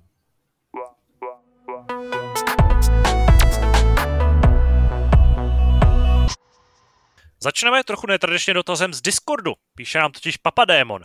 Ahoj, jsem věrný posluchač Hápodu a dneska jsem poslouchal Hápod a jsem čistý písíčkář. A když si chill, tak napojím gamepady a televizi, ale jak se teď hodně zmiňuje piráctví, tak já se toho nezastávám, to vůbec ne. Ale podle mě, ale mně nepřijde, že by to tolik utrpělo, Polda 7, že by Polda 7 tolik utrpěl. Trošku mi přijde, že si tím dost pomohli. Já sám i moji kamarádi jsme se o Poldově 7 dozvěděli skrze titulek, českou hru zničili piráti a tak dále. Praktiky marketingu jsou všemožný, kdo ví, jak to bylo. Uh, to je reakce na diskuzi z minulého háporu, která se ještě vracela k diskuzi z docela starého háporu. Ale máme tady i přímo dotaz, možná teda, nic proti konzolistům. Jak jste zmínili, že se na konzolích nepirátí a že se hodně prodává, jaký máte názor na to, že klidně jedna kopie oblítne pět lidí? Třeba Valhalla, God of War a tak dále. Myslím, že to platí univerzálně pro každou fyzickou kopii hry. Stačí ho na bazar a mně teda přijde jako piráctví v šedý zóně, kdy si za to ještě dostanete peníze. Hru si zahraje pět lidí, každý má náklady zhruba 300 korun na hru, která stojí 1600 a vývojář dostane peníze jen jednou z té prodané hry. Zatímco na PC kupujete už jen klíče a hru dál nepřepošlete. A k tomu Xbox Game Passu. Měl jsem PC verzi a tam už EA je, 259 korun. A teď mám Ultimate za mě super. Absolutně nepřekonatelný a to, co udělalo Sony, mi přijde lehce výsměch. Game Pass, hafo her, kvalitních day one, co víc chtít. Plus teď bude Activision Blizzard. Hraní kdekoliv na telefonu, já to moc nevyužívám teda, hraju spíš free-to-play hry na telefonu, ale i tak, za mě to nemá konkurenci. Jo a Ascent je super. Tak, děkujeme za dotaz. Eh, ten asi můžeme se to nějakým způsobem, ono teda na tohle tím, že to nepadlo ani jako v sekci dotazů, ale padlo to v pokecu, nebo v té diskuzní základní sekci, ale eh, hned na to samozřejmě reagovala řada čtenářů a rozjela se tam hodně výživná diskuze. Eh, my ale o tom můžeme podiskutovat takhle naživo. Eh, jak se vlastně stavíte k bazarovému prodeji her na konzolích? Je to za vás šedá zóna srovnatelná s pirátstvím na, na PC? Ale já mám, já mám no, na tohle emoci, jo? nebo názor, nebo, nebo komentář. Ne, no mám všechno dohromady. Uh, myslíte si, že kdyby jsme poslouchali nějaký knižní podcast a bavili se o tom, jak skvěle napsaný je Harry Potter, a pak by někdo řekl, hele, a myslíte si, že antikvariáty jsou jako šedou zónou a je to jako zakázaný, nebo neměli byste to, protože jste piráti. Myslíte si, že pak bychom o tom vedli jako debatu, nebo ne? Protože antikvariáty se... zakázal, protože to tam smrdí. Jo. Protože, dobře, děkujeme za sociální zase přispění k tomuto podcastu. Vidím, že jsi samá perla dneska, ale, ale já to myslím jako vážně, protože tam je zvláštní, že u her se tyhle ty věci strašně často zmiňují, ale ve výsledku jako zmínit můžete úplně cokoliv, je úplně jedno, jestli je hra, nebo jestli prodáte prostě použitý hrnec. Ten, ten hrnec tak někdo musel vyrobit, má na tom nějakou marži a když ho potom prodáte, protože už nechcete vařit v tomhle hrnustném hrnci, tak prostě jako nikdo neříká, hej, ale tamhle prostě Tesco má taky nedostal zaplacené jenom jednou. A jako co? Ale tady je problém v tom, že vlastně jako já pořád vnímám, že je rozdíl v tom, že ty si nekupuješ hru, ale kupuješ si licenci na ní. A není to jako, když si kupuješ knihu nebo, nebo jako hrnec, přece nekupuješ licenci na tu přečtení té knihy nebo licenci na to, že můžeš vařit tady v Tefalu. Hmm, to není pravda, ale. Protože ty si kupuješ jako ten fyzický disk s tou hrou. Tečka. No, no, jasně, no, ale tím, tím diskem vlastně si tu licenci kupuješ a pak jí, ale pak ji zase předáváš dál a tím o ní přicházíš, tím, když ji prodáváš. Ale já v tomhle tom jsem jako uh, docela se mi líbí ta reakce, reakce z, uh, vlastně z té diskuze, uh, kde někdo reagoval na to, že ano, že třeba tu hru jako prodáš, ale většinou ty lidi, kteří prodávají tyhle, jakože kupují si a pak je rychle prodávají, tak to jsou jako řekněme docela aktivní hardcore hráči. A pokud to nejsou vyloženě ty šetřílkové, který pak za to prostě který dostanou výplatu a prostě si za ní koupí hru a pak ji rychle dohrajou a prodají, aby měli na jídlo, což je jako hodně extrémní nějaká varianta, tak z větší části to budou prostě hráči, kteří si koupí hru, dohrajou ji a jdou si za ty peníze koupit nějakou další. Takže v podstatě ty peníze se akorát jako řetězej až nějakému tomu poslednímu bodu člověku, který si jako nechá a tady teda už jako ne nechá, naopak, který už jako tu hru neprodává dál. A v tomhle ohledu se jako jakkoliv to můžu nazvat šedou zónou, tak konkrétně třeba i konzole, a opět je to další věc, která tam padla v té diskuzi, nebo ji tam někdo připomínal, tak eh, tohle to se jednou dobu snažili zvrátit, konzolové platformy, kupovali se nějaký pásy prostě na, na multiplayer a eh, Xbox One ze svého jako principu chtěl tomuhle tomu nějakým způsobem zabránit. Zatímco v reakci na to to PlayStation využil a prostě udělal to legendární video v tom, že jako je hrozně vtipný, že když prostě máš hru, taky jako půjčíš kamarádovi a on si ji taky zahraje. Ha, to je geniální, co? A v tomhle ohledu myslím, že tohle je věc, jako na který určitým způsobem staví i samotný, i, i, i ty platformy. A obzvlášť v dnešní době, kdy ty jako když prostě nechceš to podnikat, tak postupem času tě to třeba omrzí a zaplatíš si Game Pass, omrzí a zaplatíš si PS Plus, tak jako s tím i přechodem na tyhle ty konzolový, eh, na ty služby, na ty předplatný. A ty stejně, když si tu hru koupíš, tak si jako dost často nemůžeš pořádně zahrát polovinu. Když si koupíš prostě Battlefield 2042 na disku, předpokládám, že to existuje vlastně, nejsem se ani jistý, jestli to tak je, tak je ti úplně k ničemu, jestli koupil ten, ten, ten disk. Ty si ještě k tomu musíš koupit ty služby, že jo. Ty si pak musíš koupit mikrotransakce do těch her. A v tomhle ohledu dneska ty hry už jsou nastavené takovým způsobem, nebo jsou koncipované takovým způsobem, že až na jako hrstku věcí typu God of War právě, nebo no dobře, tak jako velká část exkluzivit PlayStationu je taková, že už v ní jako pak ne, neutratíš víc peněz, ale velká část her, které se takhle nakupují, tak jsou koncipované, takže z nich stejně dokážou vytěžit nějakým způsobem ty peníze i, i, i sekundárně. A v Což je ale dost... samozřejmě úplně jiná debata, ale v tu chvíli, že jo? nebo jako prostě to vůbec ne, jakoby nespadá jako do toho zásadního problému. A stejně tak si myslím, že do toho nespadá ani to, jestli se Microsoft nebo Sony nebo kdokoliv jiný bude snažit o to, aby se tohle to nedělo. Jakože že já chápu, že to může být nějaká jako vnímaný jako tak jako eticky jako polehčující okolnost, že vlastně ty jim zaplatíš stejně třeba nějak jinak. Ale ve výsledku to přece jakoby není odpověď na tu otázku, jestli to je šedá zóna nebo není. Prostě ve výsledku, hele, je to, je to stejný jako třeba, když jsme kdysi dávno dostávali fyzické kopie na uh, jakoby promodisky na recenzi. Hmm. Ty disky, pokud třeba nevíte, naši posluchači, jak ty disky vypadaly tak, že to byl prostě bílej disk s červeným takovým proužkem, vypadaly každý úplně stejně, to znamená, jakoby nebyly, byly prostě odlišní od té retail verze, která se prodává, byly v jiných malinkatých krabičkách, taky ty starý obyčejný plastové krabičky, co bývaly, když jste si kupovali CDčka kdysi dávno. V, tom, tě, takhle v těch záložkách ti přišly ty penízky, aby se... Přesně, přišlo. A podle toho, jak byl tlustý ten balíček, tak samozřejmě tím rostla ta základní to, to už, známka. To už si věděl, prostě už jak ti přišel ten balíček, tak už si věděl, jestli dáš dobrou známku nebo ne, podle toho, jak byla naditá ne, nebo No přesně, od Sony ti přišla taková ta pořádně těžký balík a říkáš si, no jo. No a pak to přestalo chodit a vydávalo plecháček, který dává sedmičky Gran Turismo. Protože si řekl, přesně. že PlayStation vypadá jako vagína, to nemá nic společného s Davidem. No dobře, nebudeme to... A já jsem chtěl říct, že tyhle ty disky na sobě měly explicitně napsaný not for resale. To znamená, jakoby nebyly určený k přeprodeji dál. A čistě technicky, jakoby ani tohleto, i kdybyste prodali tenhle ten disk, tak sám o sobě prostě není jako jakoukoliv jako šedou zónou, prostě není to tak, že byste porušovali zákon, ale jestli se nepletu, jakože je samozřejmě šance, že se pletu, ale myslím si, že ne, tak eh, to znamená čistě jenom to, že pokud by se to, jakoby, do, pokud by se to dozvěděl ten No, pokud prostě by k tomu nedošlo, ne, že by se to rozdělalo, pokud by k tomu nedošlo, tak proti tobě jako člověku by ano, potom mohlo být, tak proti, proti tobě jako člověku, jako fyzické osobě by mohlo ta, ta společnost výst nějaký právní kroky, ale pokud by to neudělala, tak prostě se nic jako neděje. To není tak, že by si jako... Jako, jako tak, takhle to platí, prostě ale u většiny, eh, takhle, jako, jako, tohle je jako pointa uh, práva, že, jo? že dokud někdo neza, nezač, nezapočne nějaký právní kroky, tak se nic nestane, takže tedy bys jako no, ne. Eh, ukrad auto a on by proti tobě nějak nezakročil, tak se taky nic nestane v podstatě, že jo. To no, je jenom taková slovíčkaření tady. Ne. Ne, ale, ale není to tak. Dobře. Nebo zase asi tady může být jako jiný sociální komentář, ale, ale, ale ne, není to tak, tak to jako úplně nefunguje. Dobrý den, já jsem Michaela Jilková, tady pořád máte slovo, předávám slovo Davidovi. Děkuji, já jsem to slovo právě si jako uzurpoval pro sebe. Ano. Co předal špatně ještě navíc. Eh, no ne, ale, ale jako, jako opravdu ne, prostě ta, ten princip je v tomhle tom jiný. Tohle to není, že porušuješ zákon, není, v žádný, není jako žádná zákonná úprava o tom, že nesmíš něco prodávat, to je nesmysl, že jo?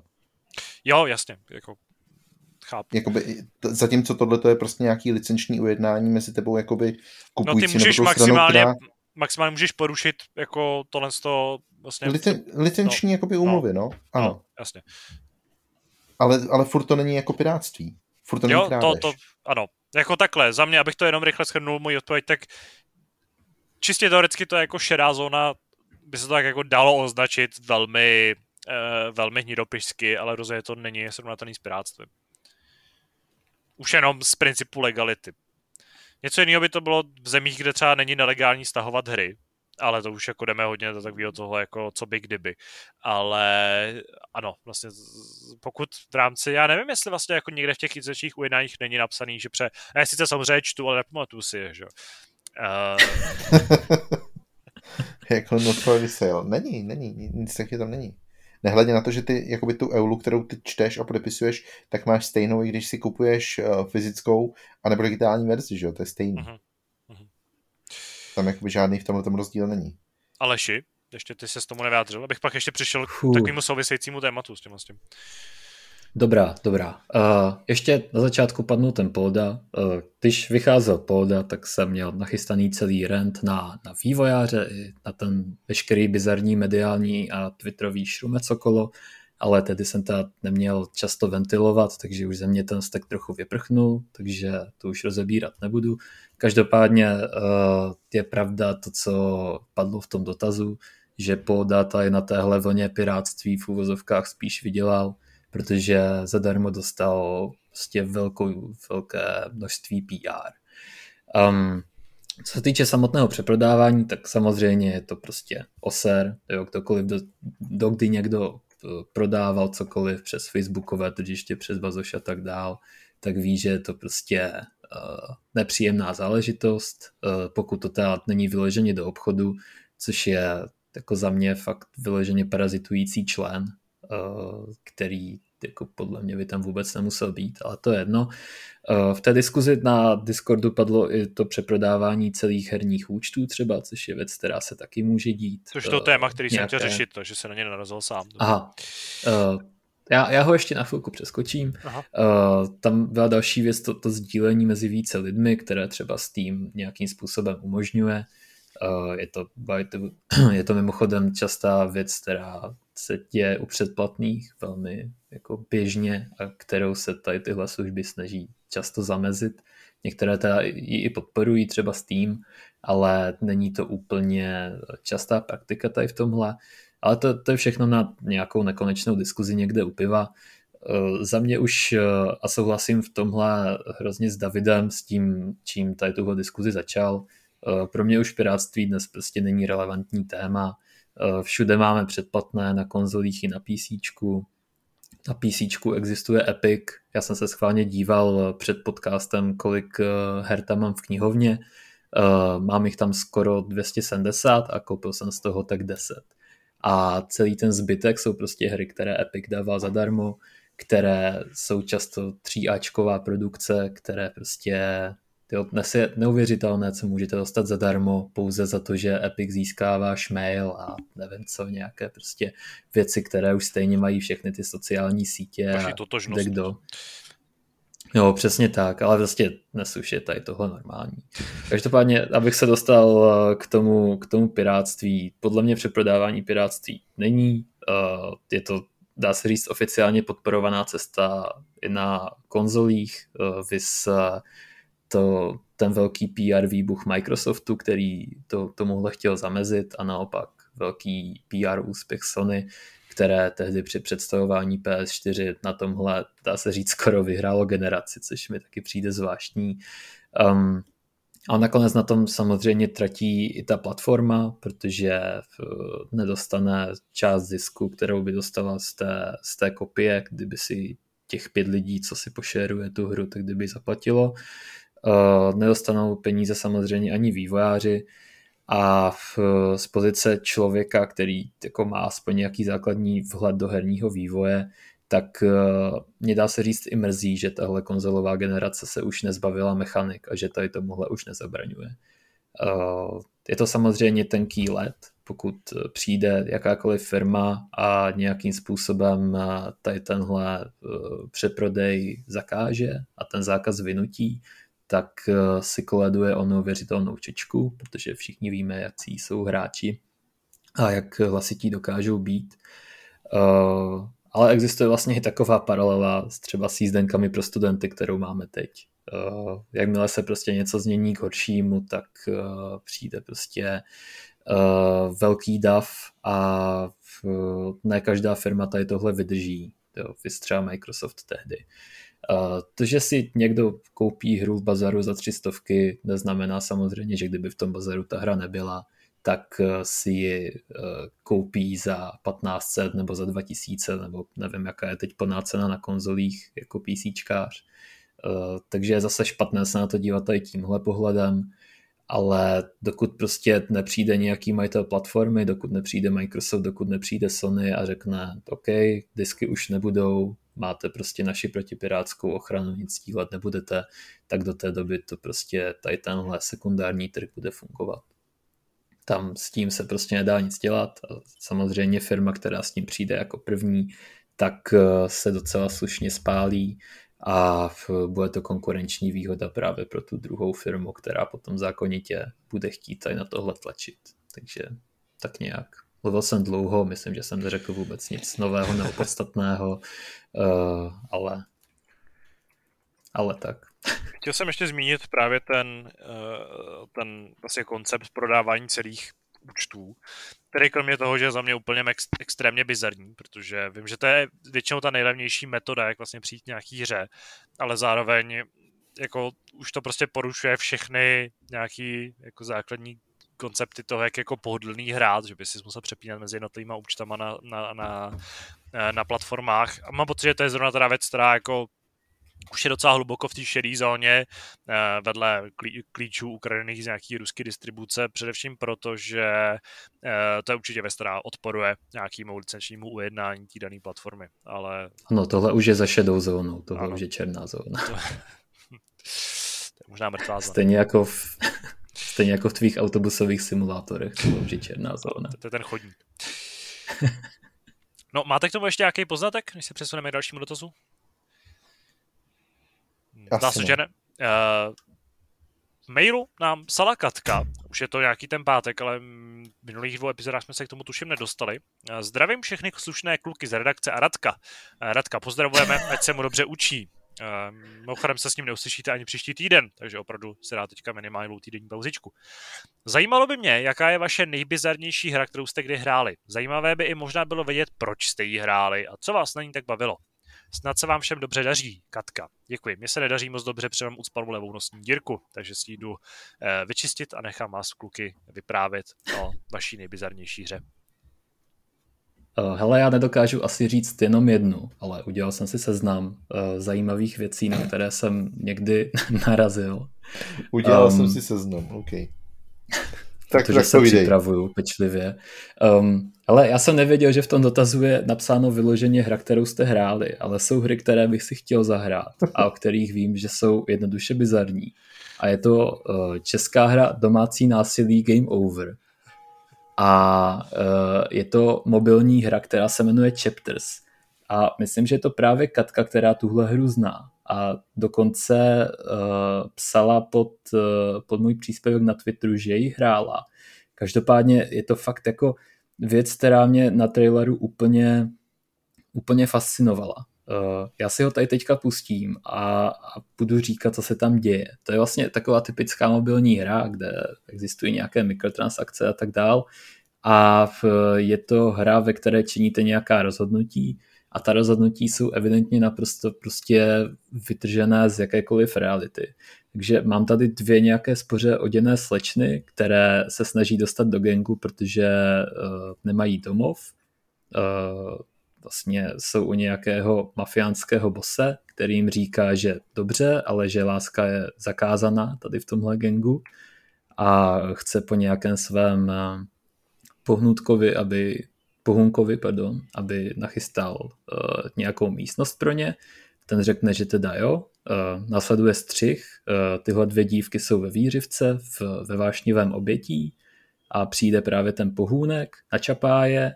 Uh, dívky říkají, prosím, pomož nám udržet tajemství. Uh, pán řekne OK, ale jedině pokud dáme trojku. Ale teď se vynoří spoza, uh, spoza obrazovky zbraň, přijde další týpek, mafiánský boss a řekne žijte blaze LGBTQ. Dívky otevřou pusu a teď máte na výběr. Zeptejte Já se ho, jestli sami půjde do trojky. Máš na výběr, když dívky otevřou. Uh, může, může se k tobě přidat do trojky, anebo můžeš uh, zavolat uh, 911, to znamená integrované služby, a stát se samotné bosem tady toho gengu. A to je pouze jedna ze storek, které se odehrávají v mobilní hře, mobilní hře Chapters, takže tohle je určitě něco, co já bych si zahrát minimálně chtěl. Um, co se týče těch her, které jsem opravdu hrál, tak uh, já jsem jako, jako dítě hrozně rád míchal věci dohromady. Uh, možná si pamatujete flashovku The Right Mix, kde jste byli uh, nějakým číšníkem, který míchal dohromady asi 20 až 30 různých likérů a potom vám hra vypočetla skóre na základě toho, jak hnusné ty mixy byly. Je to celkem jako známá flashovka tady tohle. Uh, a jedna flashovka, kde se míchala, míchaly věci, byla i nějaká Lego hra, kterou už jsem bohužel nenašel, takže netuším, jak se jmenovala. A tam byly nějaké Lego autíčka, pro které jste museli namíchat palivo z lednice, takže měli jste na výběr asi 20 nebo 30 surovin a na základě toho, co jste namíchali, tak eh, to autíčko buď jelo dobře, nebo jelo špatně a takhle jste závodili s časem a museli jste být co nejrychlejší.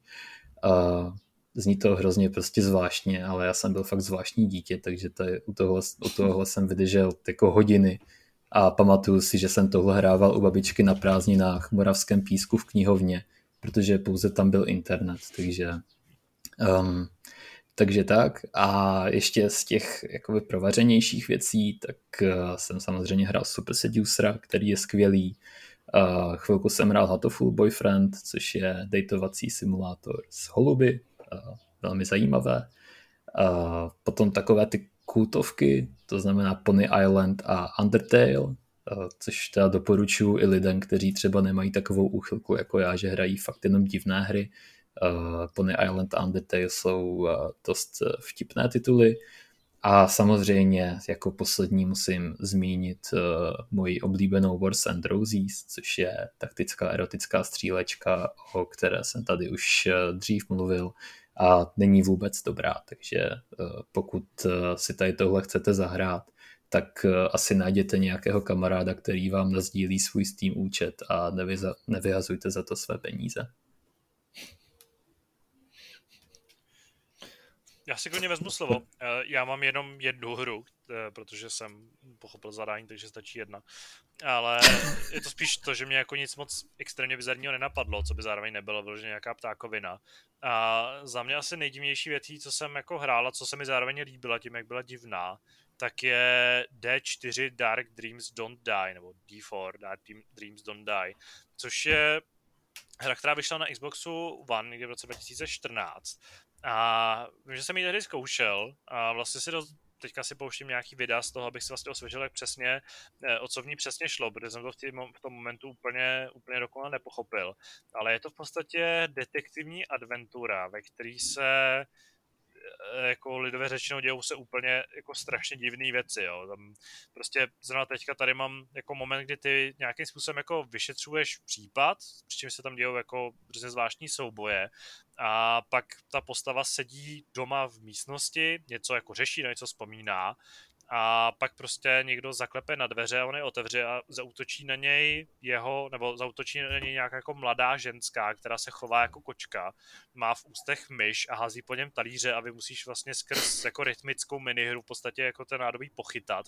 A jako to je jenom jedna z, jako z milionů věcí, které se v týře dějou a jsou hrozně zvláštní. A pamatuju si, že tam snad můžeš jako nakupovat pak nějaký jako že můžeš nakupovat uh, jídlo a je to takové jako trošku japonsky, japonsky stylizovaná záležitost, ale pokud má něco prostě splňovat tu eh, ten princip vlastně bizarnosti, tak tohle je přesně ono. Ten příběh byl navíc tak správně jako mysteriózní, tak trochu po, ve stylu ve stylu Death Stranding, kde jste opravdu jako nevěděli, co se tam děje. Ty postavy byly hrozně zvláštní, eh, měly nějakou symboliku a to, co se dělo na té obrazovce, tak vlastně dost často nedávalo vůbec smysl. A zároveň ale je to vlastně docela kvalitní záležitost, takže to je podle mě jako ideální kombinace toho bizáru a celkem zajímavý, zajímavý zábavy. Když se tomu chci vrátit, zahrát se to pořádně a třeba to pochopit, ale e, tu vlastně definici bizáru to splňuje určitě dokonale. Má to docela hezkou stylizaci, vypadá to trochu jako Wolf Among Us nebo nějaký starší tailovky, ale možná je to o něco, o něco hezčí. Takže to je, to je můj vstup. Dobře, takže je řada na mě. Já, když jsem nad tím tím přemýšlel, tak jsem si vzpomněl na spoustu her, co jsme paradoxně hráli na hry, protože, jak už tak bývá, tak jako tyhle ty bizáry prostě málo kdy si kdo chce uh, koupit tak nějak jako sám, prostě jen tak kvůli tomu, že by, uh, že by třeba jako byl zvědavý, protože prostě vás to stojí ty peníze a víte, že to bude sračka. Ale takovéhle věci se párkrát staly. Párkrát jsme ty klíče třeba i dostali, párkrát jsme ty peníze investovali a nikdy jsme toho nelitovali. Uh, takže to bylo takové jako vzpomínání na staré dobré hry, které jste možná viděli uh, v Let's Playích. Uh, divím se, že nikdo z vás nezmínil Horse Racing 2016, ikonickou hru, kde jste závodili na koních a bylo to naprostá pecka. Uh, chápu, že podle názvu to nemusí vypadat jako bizár, ale když to člověk pustí a a nebo třeba zahraje, což byl náš případ, tak to samozřejmě bizár byl solidní, ale na druhou stranu to byla prdel, takže zase jako proti gustu asi, asi žádný disputát. Uh, ještě větší bizár, který jsme taky hráli, dokonce jsme ho vydrželi hrát teda celou hodinu, což je samo o sobě docela obdivuhodný, tak je Psychiatrist Simulator, simulátor psychiatra, což je jako už podle názvu velice kvalitní titul a podle té hratelnosti a podle toho, co vlastně jste tam dělali, vy jste jenom spovídali ty lidi a snažili se s ním určit jejich diagnózu, tak to byl jako velice, velice bizarní zážitek. Ale je pravda, že do tohohle ranku bych možná zařadil i takové ty hry, které jsou jako mnohem víc hry, než by se mohlo zdát, jenom prostě na první pohled vypadají uh, bizarně, zvláštně ale ve výsledku skrývá jako fakt dobrý herní zážitky. Ten první, co mě paradoxně napadlo, tak je o chlápkovi, který je v sudu a snaží se vydrápat až do vesmíru, což se nám ve vysílání teda nakonec nepovedlo a ještě jsme trapně spadli dolů a je z toho jeden z mých nejlepších zážitků na hry, kdy jsme hráli Getting Over It, eh, fenomenální hra, která je opravdu primitivní v tom konceptu a na první pohled dost bizarní, ale jako dost návyková a teď ho rychle vám tady nevytáhnu počet hodnocení na Steamu, ale předpokládám, že to bude eh, přesahovat několik desítek tisíc recenzí a ta hra bude velice, velice pozitivně hodnocená. A úplně Já jsem dost... myslel, že mluvíš o Fortniteu, protože tam si taky ve vysílání někam šplhal vysoko a nakonec se tam nedostal. Hele, jako, jako je, jsem rád, že to říkáš, protože prostě Fortnite se stává cool hrou tím, že se v ní nemusí stavět a všichni o ní mluví, jak je to vlastně super, ale já jsem vám to říkal už tehdy. Mně se líbí, že z Fortniteu museli odstranit ten jako jeho úplně základní stavební kámen pro to, aby se z toho dělala dobrá hra, jo. To je doba jako uznávaná. Dobře, pojďme řešit Fortnite, to je asi zajímavější. Já jsem chtěl dodat Stanley Parable, který je podle mě taky dost bizarní a dost jako dobrý, ale, ale Fortnite, uh, Fortnite je prostě jako od začátku říkám, že to je fakt dobrá hra, ale prostě to stavění se stalo překážkou hlavně kvůli tomu, že ty hráči byli v tom tak dobrý, že jo? To je ten jejich největší problém, protože prostě přijít tam člověk, který stavit neumí, tak měl velký problém uh, být konkurenceschopný a zpravidla vyhrávali v těch mačích prostě lidi, kteří dokázali během vteřiny uh, postavit všech šest stěn kolem sebe a ještě u toho prostě zvednout svého parťáka nebo ho někam dostat, aby, aby jeho druhý tým nedostal. A jako v podstatě se tím dá říct, že, ten, že jako už takhle hra, která kdysi dávno byla říkána, že je pro ten největší plebs, který prostě hrajou střílečky, já vlastně jako nevím, ale ve výsledku se v ní skrýval mnohem víc skillu, než, nebo potřeba nutnost mít ten skill větší, tak paradoxně se možná musela stát ještě přístupnější pro to, aby si užili. Uh, jako hráči mnohem víc než do té doby, takže nevím, no, jsem z toho takový vlastně jako smutný malinko. Ale můžu, můžu o sobě říkat, že prostě to tvrdím už x let, už od toho památního vysílání.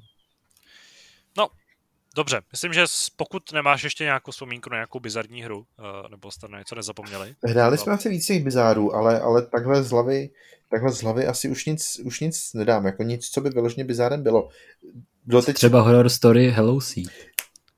Uh, horror story Hello Sea je dobrý bizár, ale já jsem chtěl říct uh, Quiet Man, což je taky slušný bizár. Taky jedna z her, kterou jsem si koupil za peníze, abych ji zrecenzoval a vlastně jsem zjistil, jak je to úplně strašný, že to recenzovat vůbec nechci. A úplně šílená hra to byla. Ale uh, z nějakého důvodu, když se s mě tady až zeptat, tak mě jako napadly přemýšlet třeba na nějakou závodní hru, která je bizarní. A neřekl bych, že, že to je jako vyloženě bizará, protože mě to v té době samozřejmě bavilo. Ale pamatuju si na hru, která se jmenovala Street Racing Syndicate. A uh, to byla klasická závodní hra ve stylu Need for Speed Underground, Underground 2. Eh, o něco uh, mladší, ale ne o moc, třeba o rok prostě vyšla po Underground 2. Ale jejím největším jako uh, tahákem bylo to, že ty si, a už vám neřeknu uh, kdy ani za jakých podmínek, ale vy jste prostě dostávali fotky a ne, myslím, že ty ženský nebyly ani jako nahý, ale prostě byly ze v bikinách, nebo takový ten klasický cash grab na náctiletý uh, hráči, kteří se prostě slintali jednak nad těma vytuněnýma autama, ale slintali i nad těmi ženskýma, což bylo v té době taky docela bizarní. Nebo naopak možná v té době nebylo, ale zpětně viděno je to dost bizarní. Takže ano, zeptej se na to třeba tohle. Jo, Myslím, jo, že tohle je podle, věc, kterou by mělo, mělo EA prosadit právě do FIFA, ještě jako do, trošku se jako navrátit jako Počkej, takže tohle to jsou ty ženský týmy. Ano. no. Uh, než zabrousíme... By tam mohly být kartičky, jako, jako v zaklínečovi prvním. A než zabroustíme k něčemu trošku nevhodnému, čeho bychom mohli litovat, tak uh, se možná můžeme rozloučit s dotazy a přejít k závěrečnému tématu.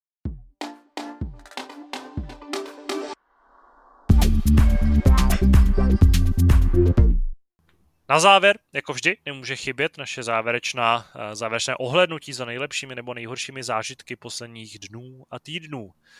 Já zase nemám nic připraveného, jako obvykle jsem buď to dokonale připraven nebo vůbec, takže doufám, že mě někdo z vás kluků nebo někdo z vás zachrání a přinese nám svůj zajímavý zážitek. Tak já tě klidně vysvobodím. Já těch zážitků moc nemám za poslední dobu, už jsem zmiňoval proč. Pro mě jsou takové malé zážitky poslední dobou jakési koncerty z domova, kdy si prostě sednu na uh, pár desítek minut k počítači a sleduju celé živáky. Naposledy to byla kapela Electric Callboy, kterou můžete znát i pod názvem Eskimo Callboy. Je to takový, uh, když už jsme se bavili o těch bizárech, tak tohle je slušný bizár. Je to taková slátanina metalcoreu, elektroniky a osmdesátkového popu možná. Je to taky něco, co, co se hlásilo do Eurovize, je to německá kapela, ale neprošli přes regionální kolo, protože to zdejším soudcům přišlo jako e, nevhodné do rádí, což e, je hrozná škoda, protože většina lidí, kterým jsem pouštěl jejich písně, tak s tím byla naprosto nadšená, anebo minimálně aspoň naprosto zhrozená. Uh, takže tady tohle jsem sledoval, byla to kapela, která byla v Praze, myslím, dva týdny zpátky nebo týden, ale bohužel jsem se tam nemohl dostavit, tak uh, aspoň takhle na dálku. Uh, co jsem sledoval dál byly Limbiskit na Woodstocku 99, což byl takový ten děsivý ročník, kdy tam hořelo a děli se další nehezké věci. Uh, a tak to k Woodstocku patří normálně, ne? Že tam něco jako Uh, jako jo, ale tehdy tam byly nějaké znásilnění a tak dál. Uh, do toho bych taky úplně nezabrušoval. Okay. Každopádně uh, ty záběry na ty lidi, kteří doufám, že se v té chvíli teda ještě neznásilňovali, kterých tam bylo prostě desítky tisíc a byli všude, všude kam člověk dohlédl a do toho ten prostě raný metal v podání Freda Darsta, tak to je přímo něco na mě.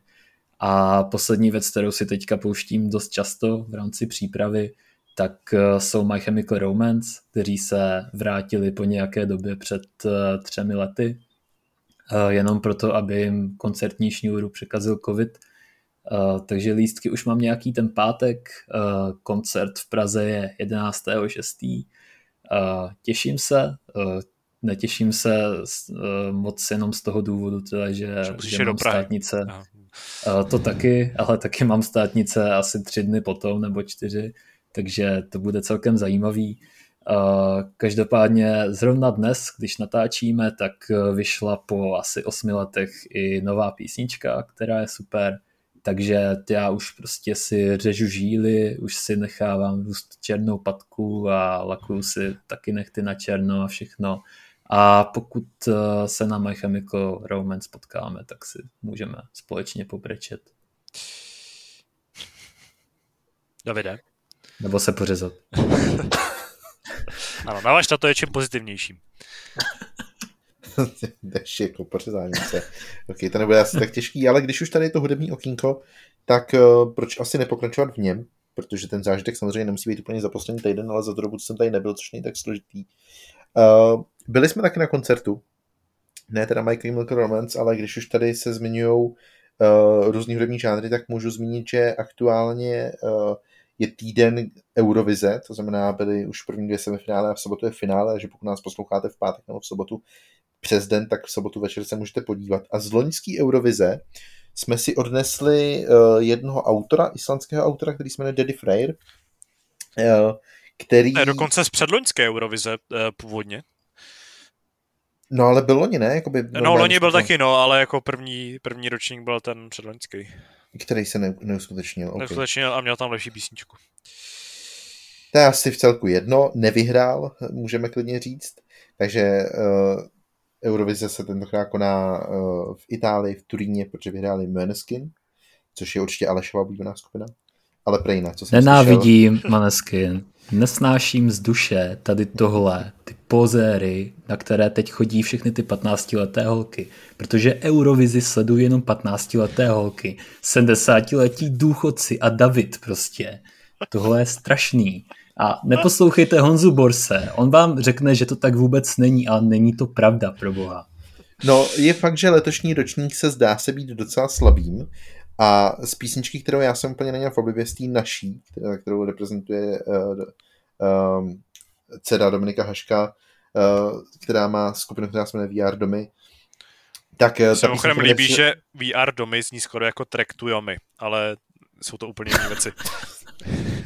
Bez já jsem chtěl říct, že to písničku jsem úplně z začátku neměl. Okay.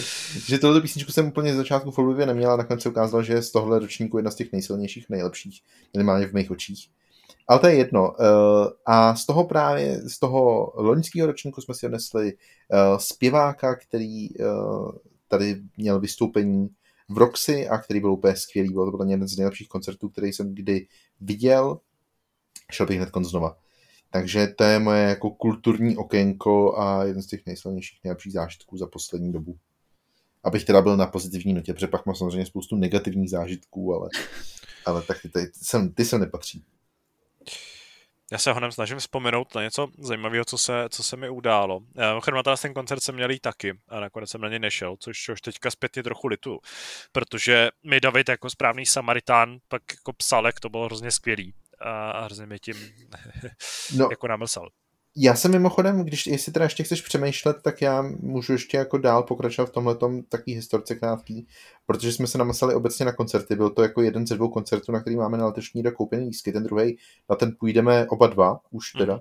Právě pro mě tak vypadá, ano. že tady bude uh, Woodkit, na který se těším taky moc, ale chtěl jsem mít ještě, říkal jsem si jako, že bych ještě mohl na další, ale ani tady prostě moc dalších kvalitních koncertů dál nebude a shodou okolností, shodou okolností jsem přesně přemýšlel nad tím, jestli náhodou třeba na My Chemical Romance taky, protože pochopitelně to je hudba, eh, který jsme vyrůstali, oba dva tady z baru s přítelkyní, takže je to něco, co by se líbilo oběma nám.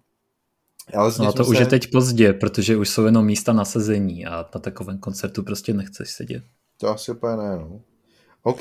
No ale nic, nic dál tady prostě není z těch, z těch koncertů. Prosím. Se...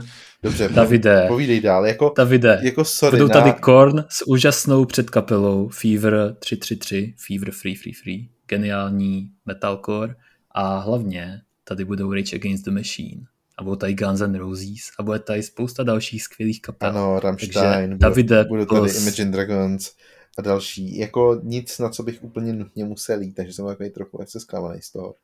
Mám tady dva jako kandidáty, na kterými ještě přemýšlím a právě si neuskuteční ani jeden, ale, ale tím vás nebudu úplně zatěžovat. Takže, takže tak, jenom tady až jsem nějaký čas, můžeme se tady o tom hádat klidně dál, ale... Hele, dal se mi čas, ale já teda honem nejlepší. Můj nejhorší zážitek je ten nemocenský, který jsem vyplejtval už na začátku. A uh, vlastně jo, souvisí to i s tím, a hodně to souvisí právě s, eh, s tím, že jsem poslední dobou propadnul posedlosti toho, eh, že potřebuji mít pořád čistý auto. A ta současná vlastně sezóna, kdy, teď jsem točil, že už 18 týdnů je pilová sezóna, 18 týdnů padá pil na naše vozidla, na naše, na naše těla, a do našich dutin, tak eh, je to vlastně hrozně nepříjemný, protože třeba předevčírem jsem se naštval, jel jsem si prostě do samoobslužní myčky omejt auto když jsem dojel uh, a uh, prostě jsem se zařídil, co jsem potřeboval, zaparkoval jsem, tak prostě do asi tří hodin to auto vypadalo, jako kdyby ho nikdy neumil. Ještě se na ně vytvořily takový jako obrovský pruhy toho, toho jako hustého koncentrovaného pilu. A to ti jako nenapadlo, to je závodní. Se stane? No tak napadlo, ano, ale jako štvalo mě to v ten moment na to, že jsem ho prostě chtěl jít umýt před taky trošku jako příjemná eh, taková meditativní záležitost auto omejvat a, a pěkně očistit. Jako sypat peníze do toho automatu nebo platit teda kartou za to, že za tři hodiny to bude úplně zbytečné? To je no, velice to je... Ob, jako z, i, uklidní, hele, jestli máš takovýhle uklidňující věci, tak to teda potěžkoště. Uh... Ale ty pilové pruhy ti taky přidají výkon, stejně jako ty běžné pruhy, takže toho se neboj. Teď už tam máš šestiválec skoro. Uh, dobře, dobře. No, každopádně já si už s něčím, něčím extrémnějším nepřijdu, už jenom protože mi pomalu odchází dutiny a už sotva mluvím. Tě, pane, panečku, jestli tohle je to nejextrémnější, co jsi dneska řekl, tak pojď po druhý.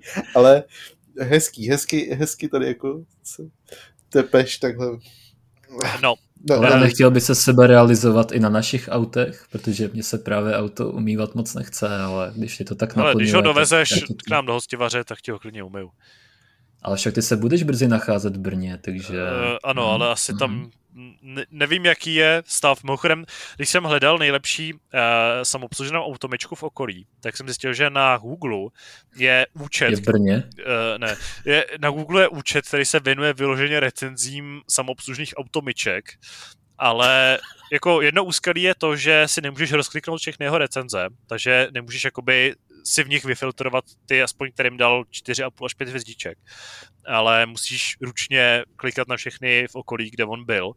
A druhá, která vlastně to hodnocení je takový velmi obskurní. Takže jsem z toho nakonec vytušil, že nejlepší je na průmyslový, protože tam aktivní pena a je fakt, že to je docela příjemné.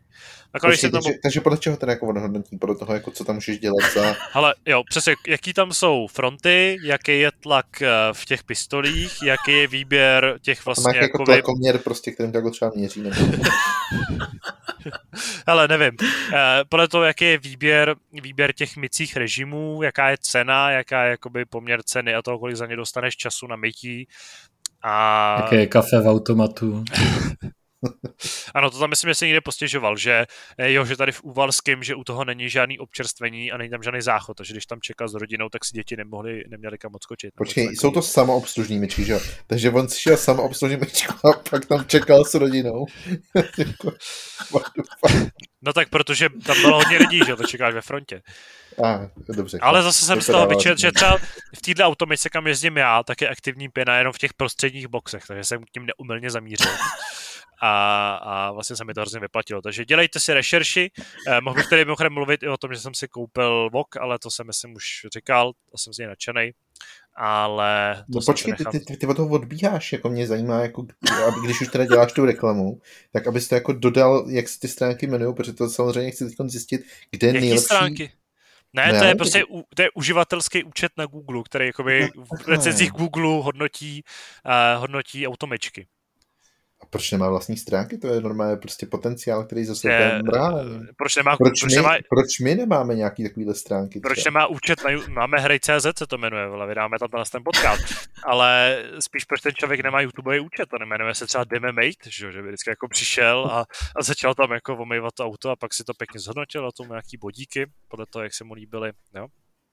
Proč nemá vlastní simulátor? uh, Možná má. Ano, mimochodem, v, eh, v Tourist Bus Simulator je jeden z těch jako nejproklamovanějších prvků, ta možnost si ten uh, autobus umýt v myčce. A je tam aktivní pěna? to jsem nezjistil zatím. A, a zkusil jsi to teda, když jsi neviděl přes to sklo, nebo jako jsi to neskusil? Ne, to, to, jsem právě chtěl zkusit u toho jako civilního auta, jestli se dá umýt, ale pak jsem se tomu nějak nedostal a radši jsem zjistil, jak se přepíná kamera ven. Takže jo, to je jednoznačně když... feature prostě tohle. Ty říkáš, že přes to, přes to sklo nevidíš, ale teď sám jako dodáváš, no ale můžeš si to sklo umýt.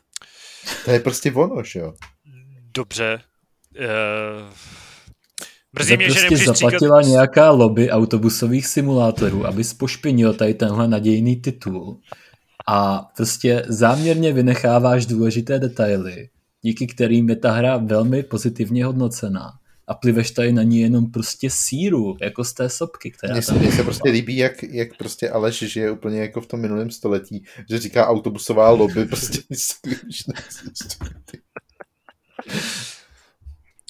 No, myslím, že s touto... Máme v Brně jenom dostavníkovou lobby, víš.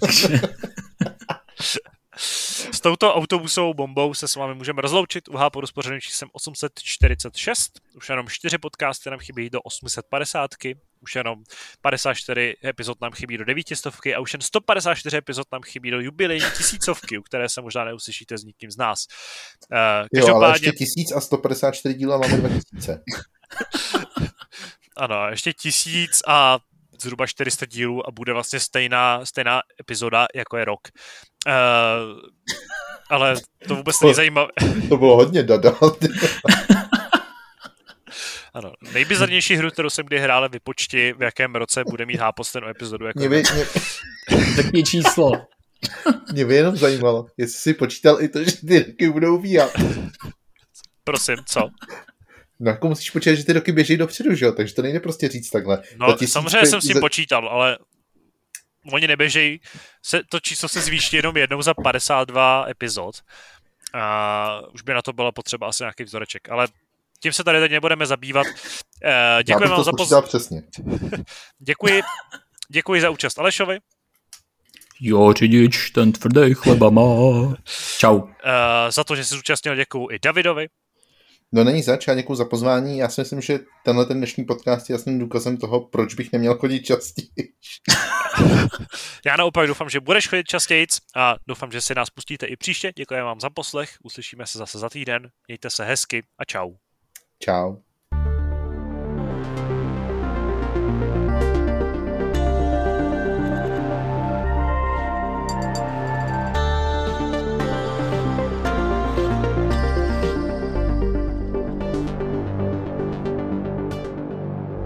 Partnerem redakce Hrej.cz je internetový obchod tsbohemia.cz.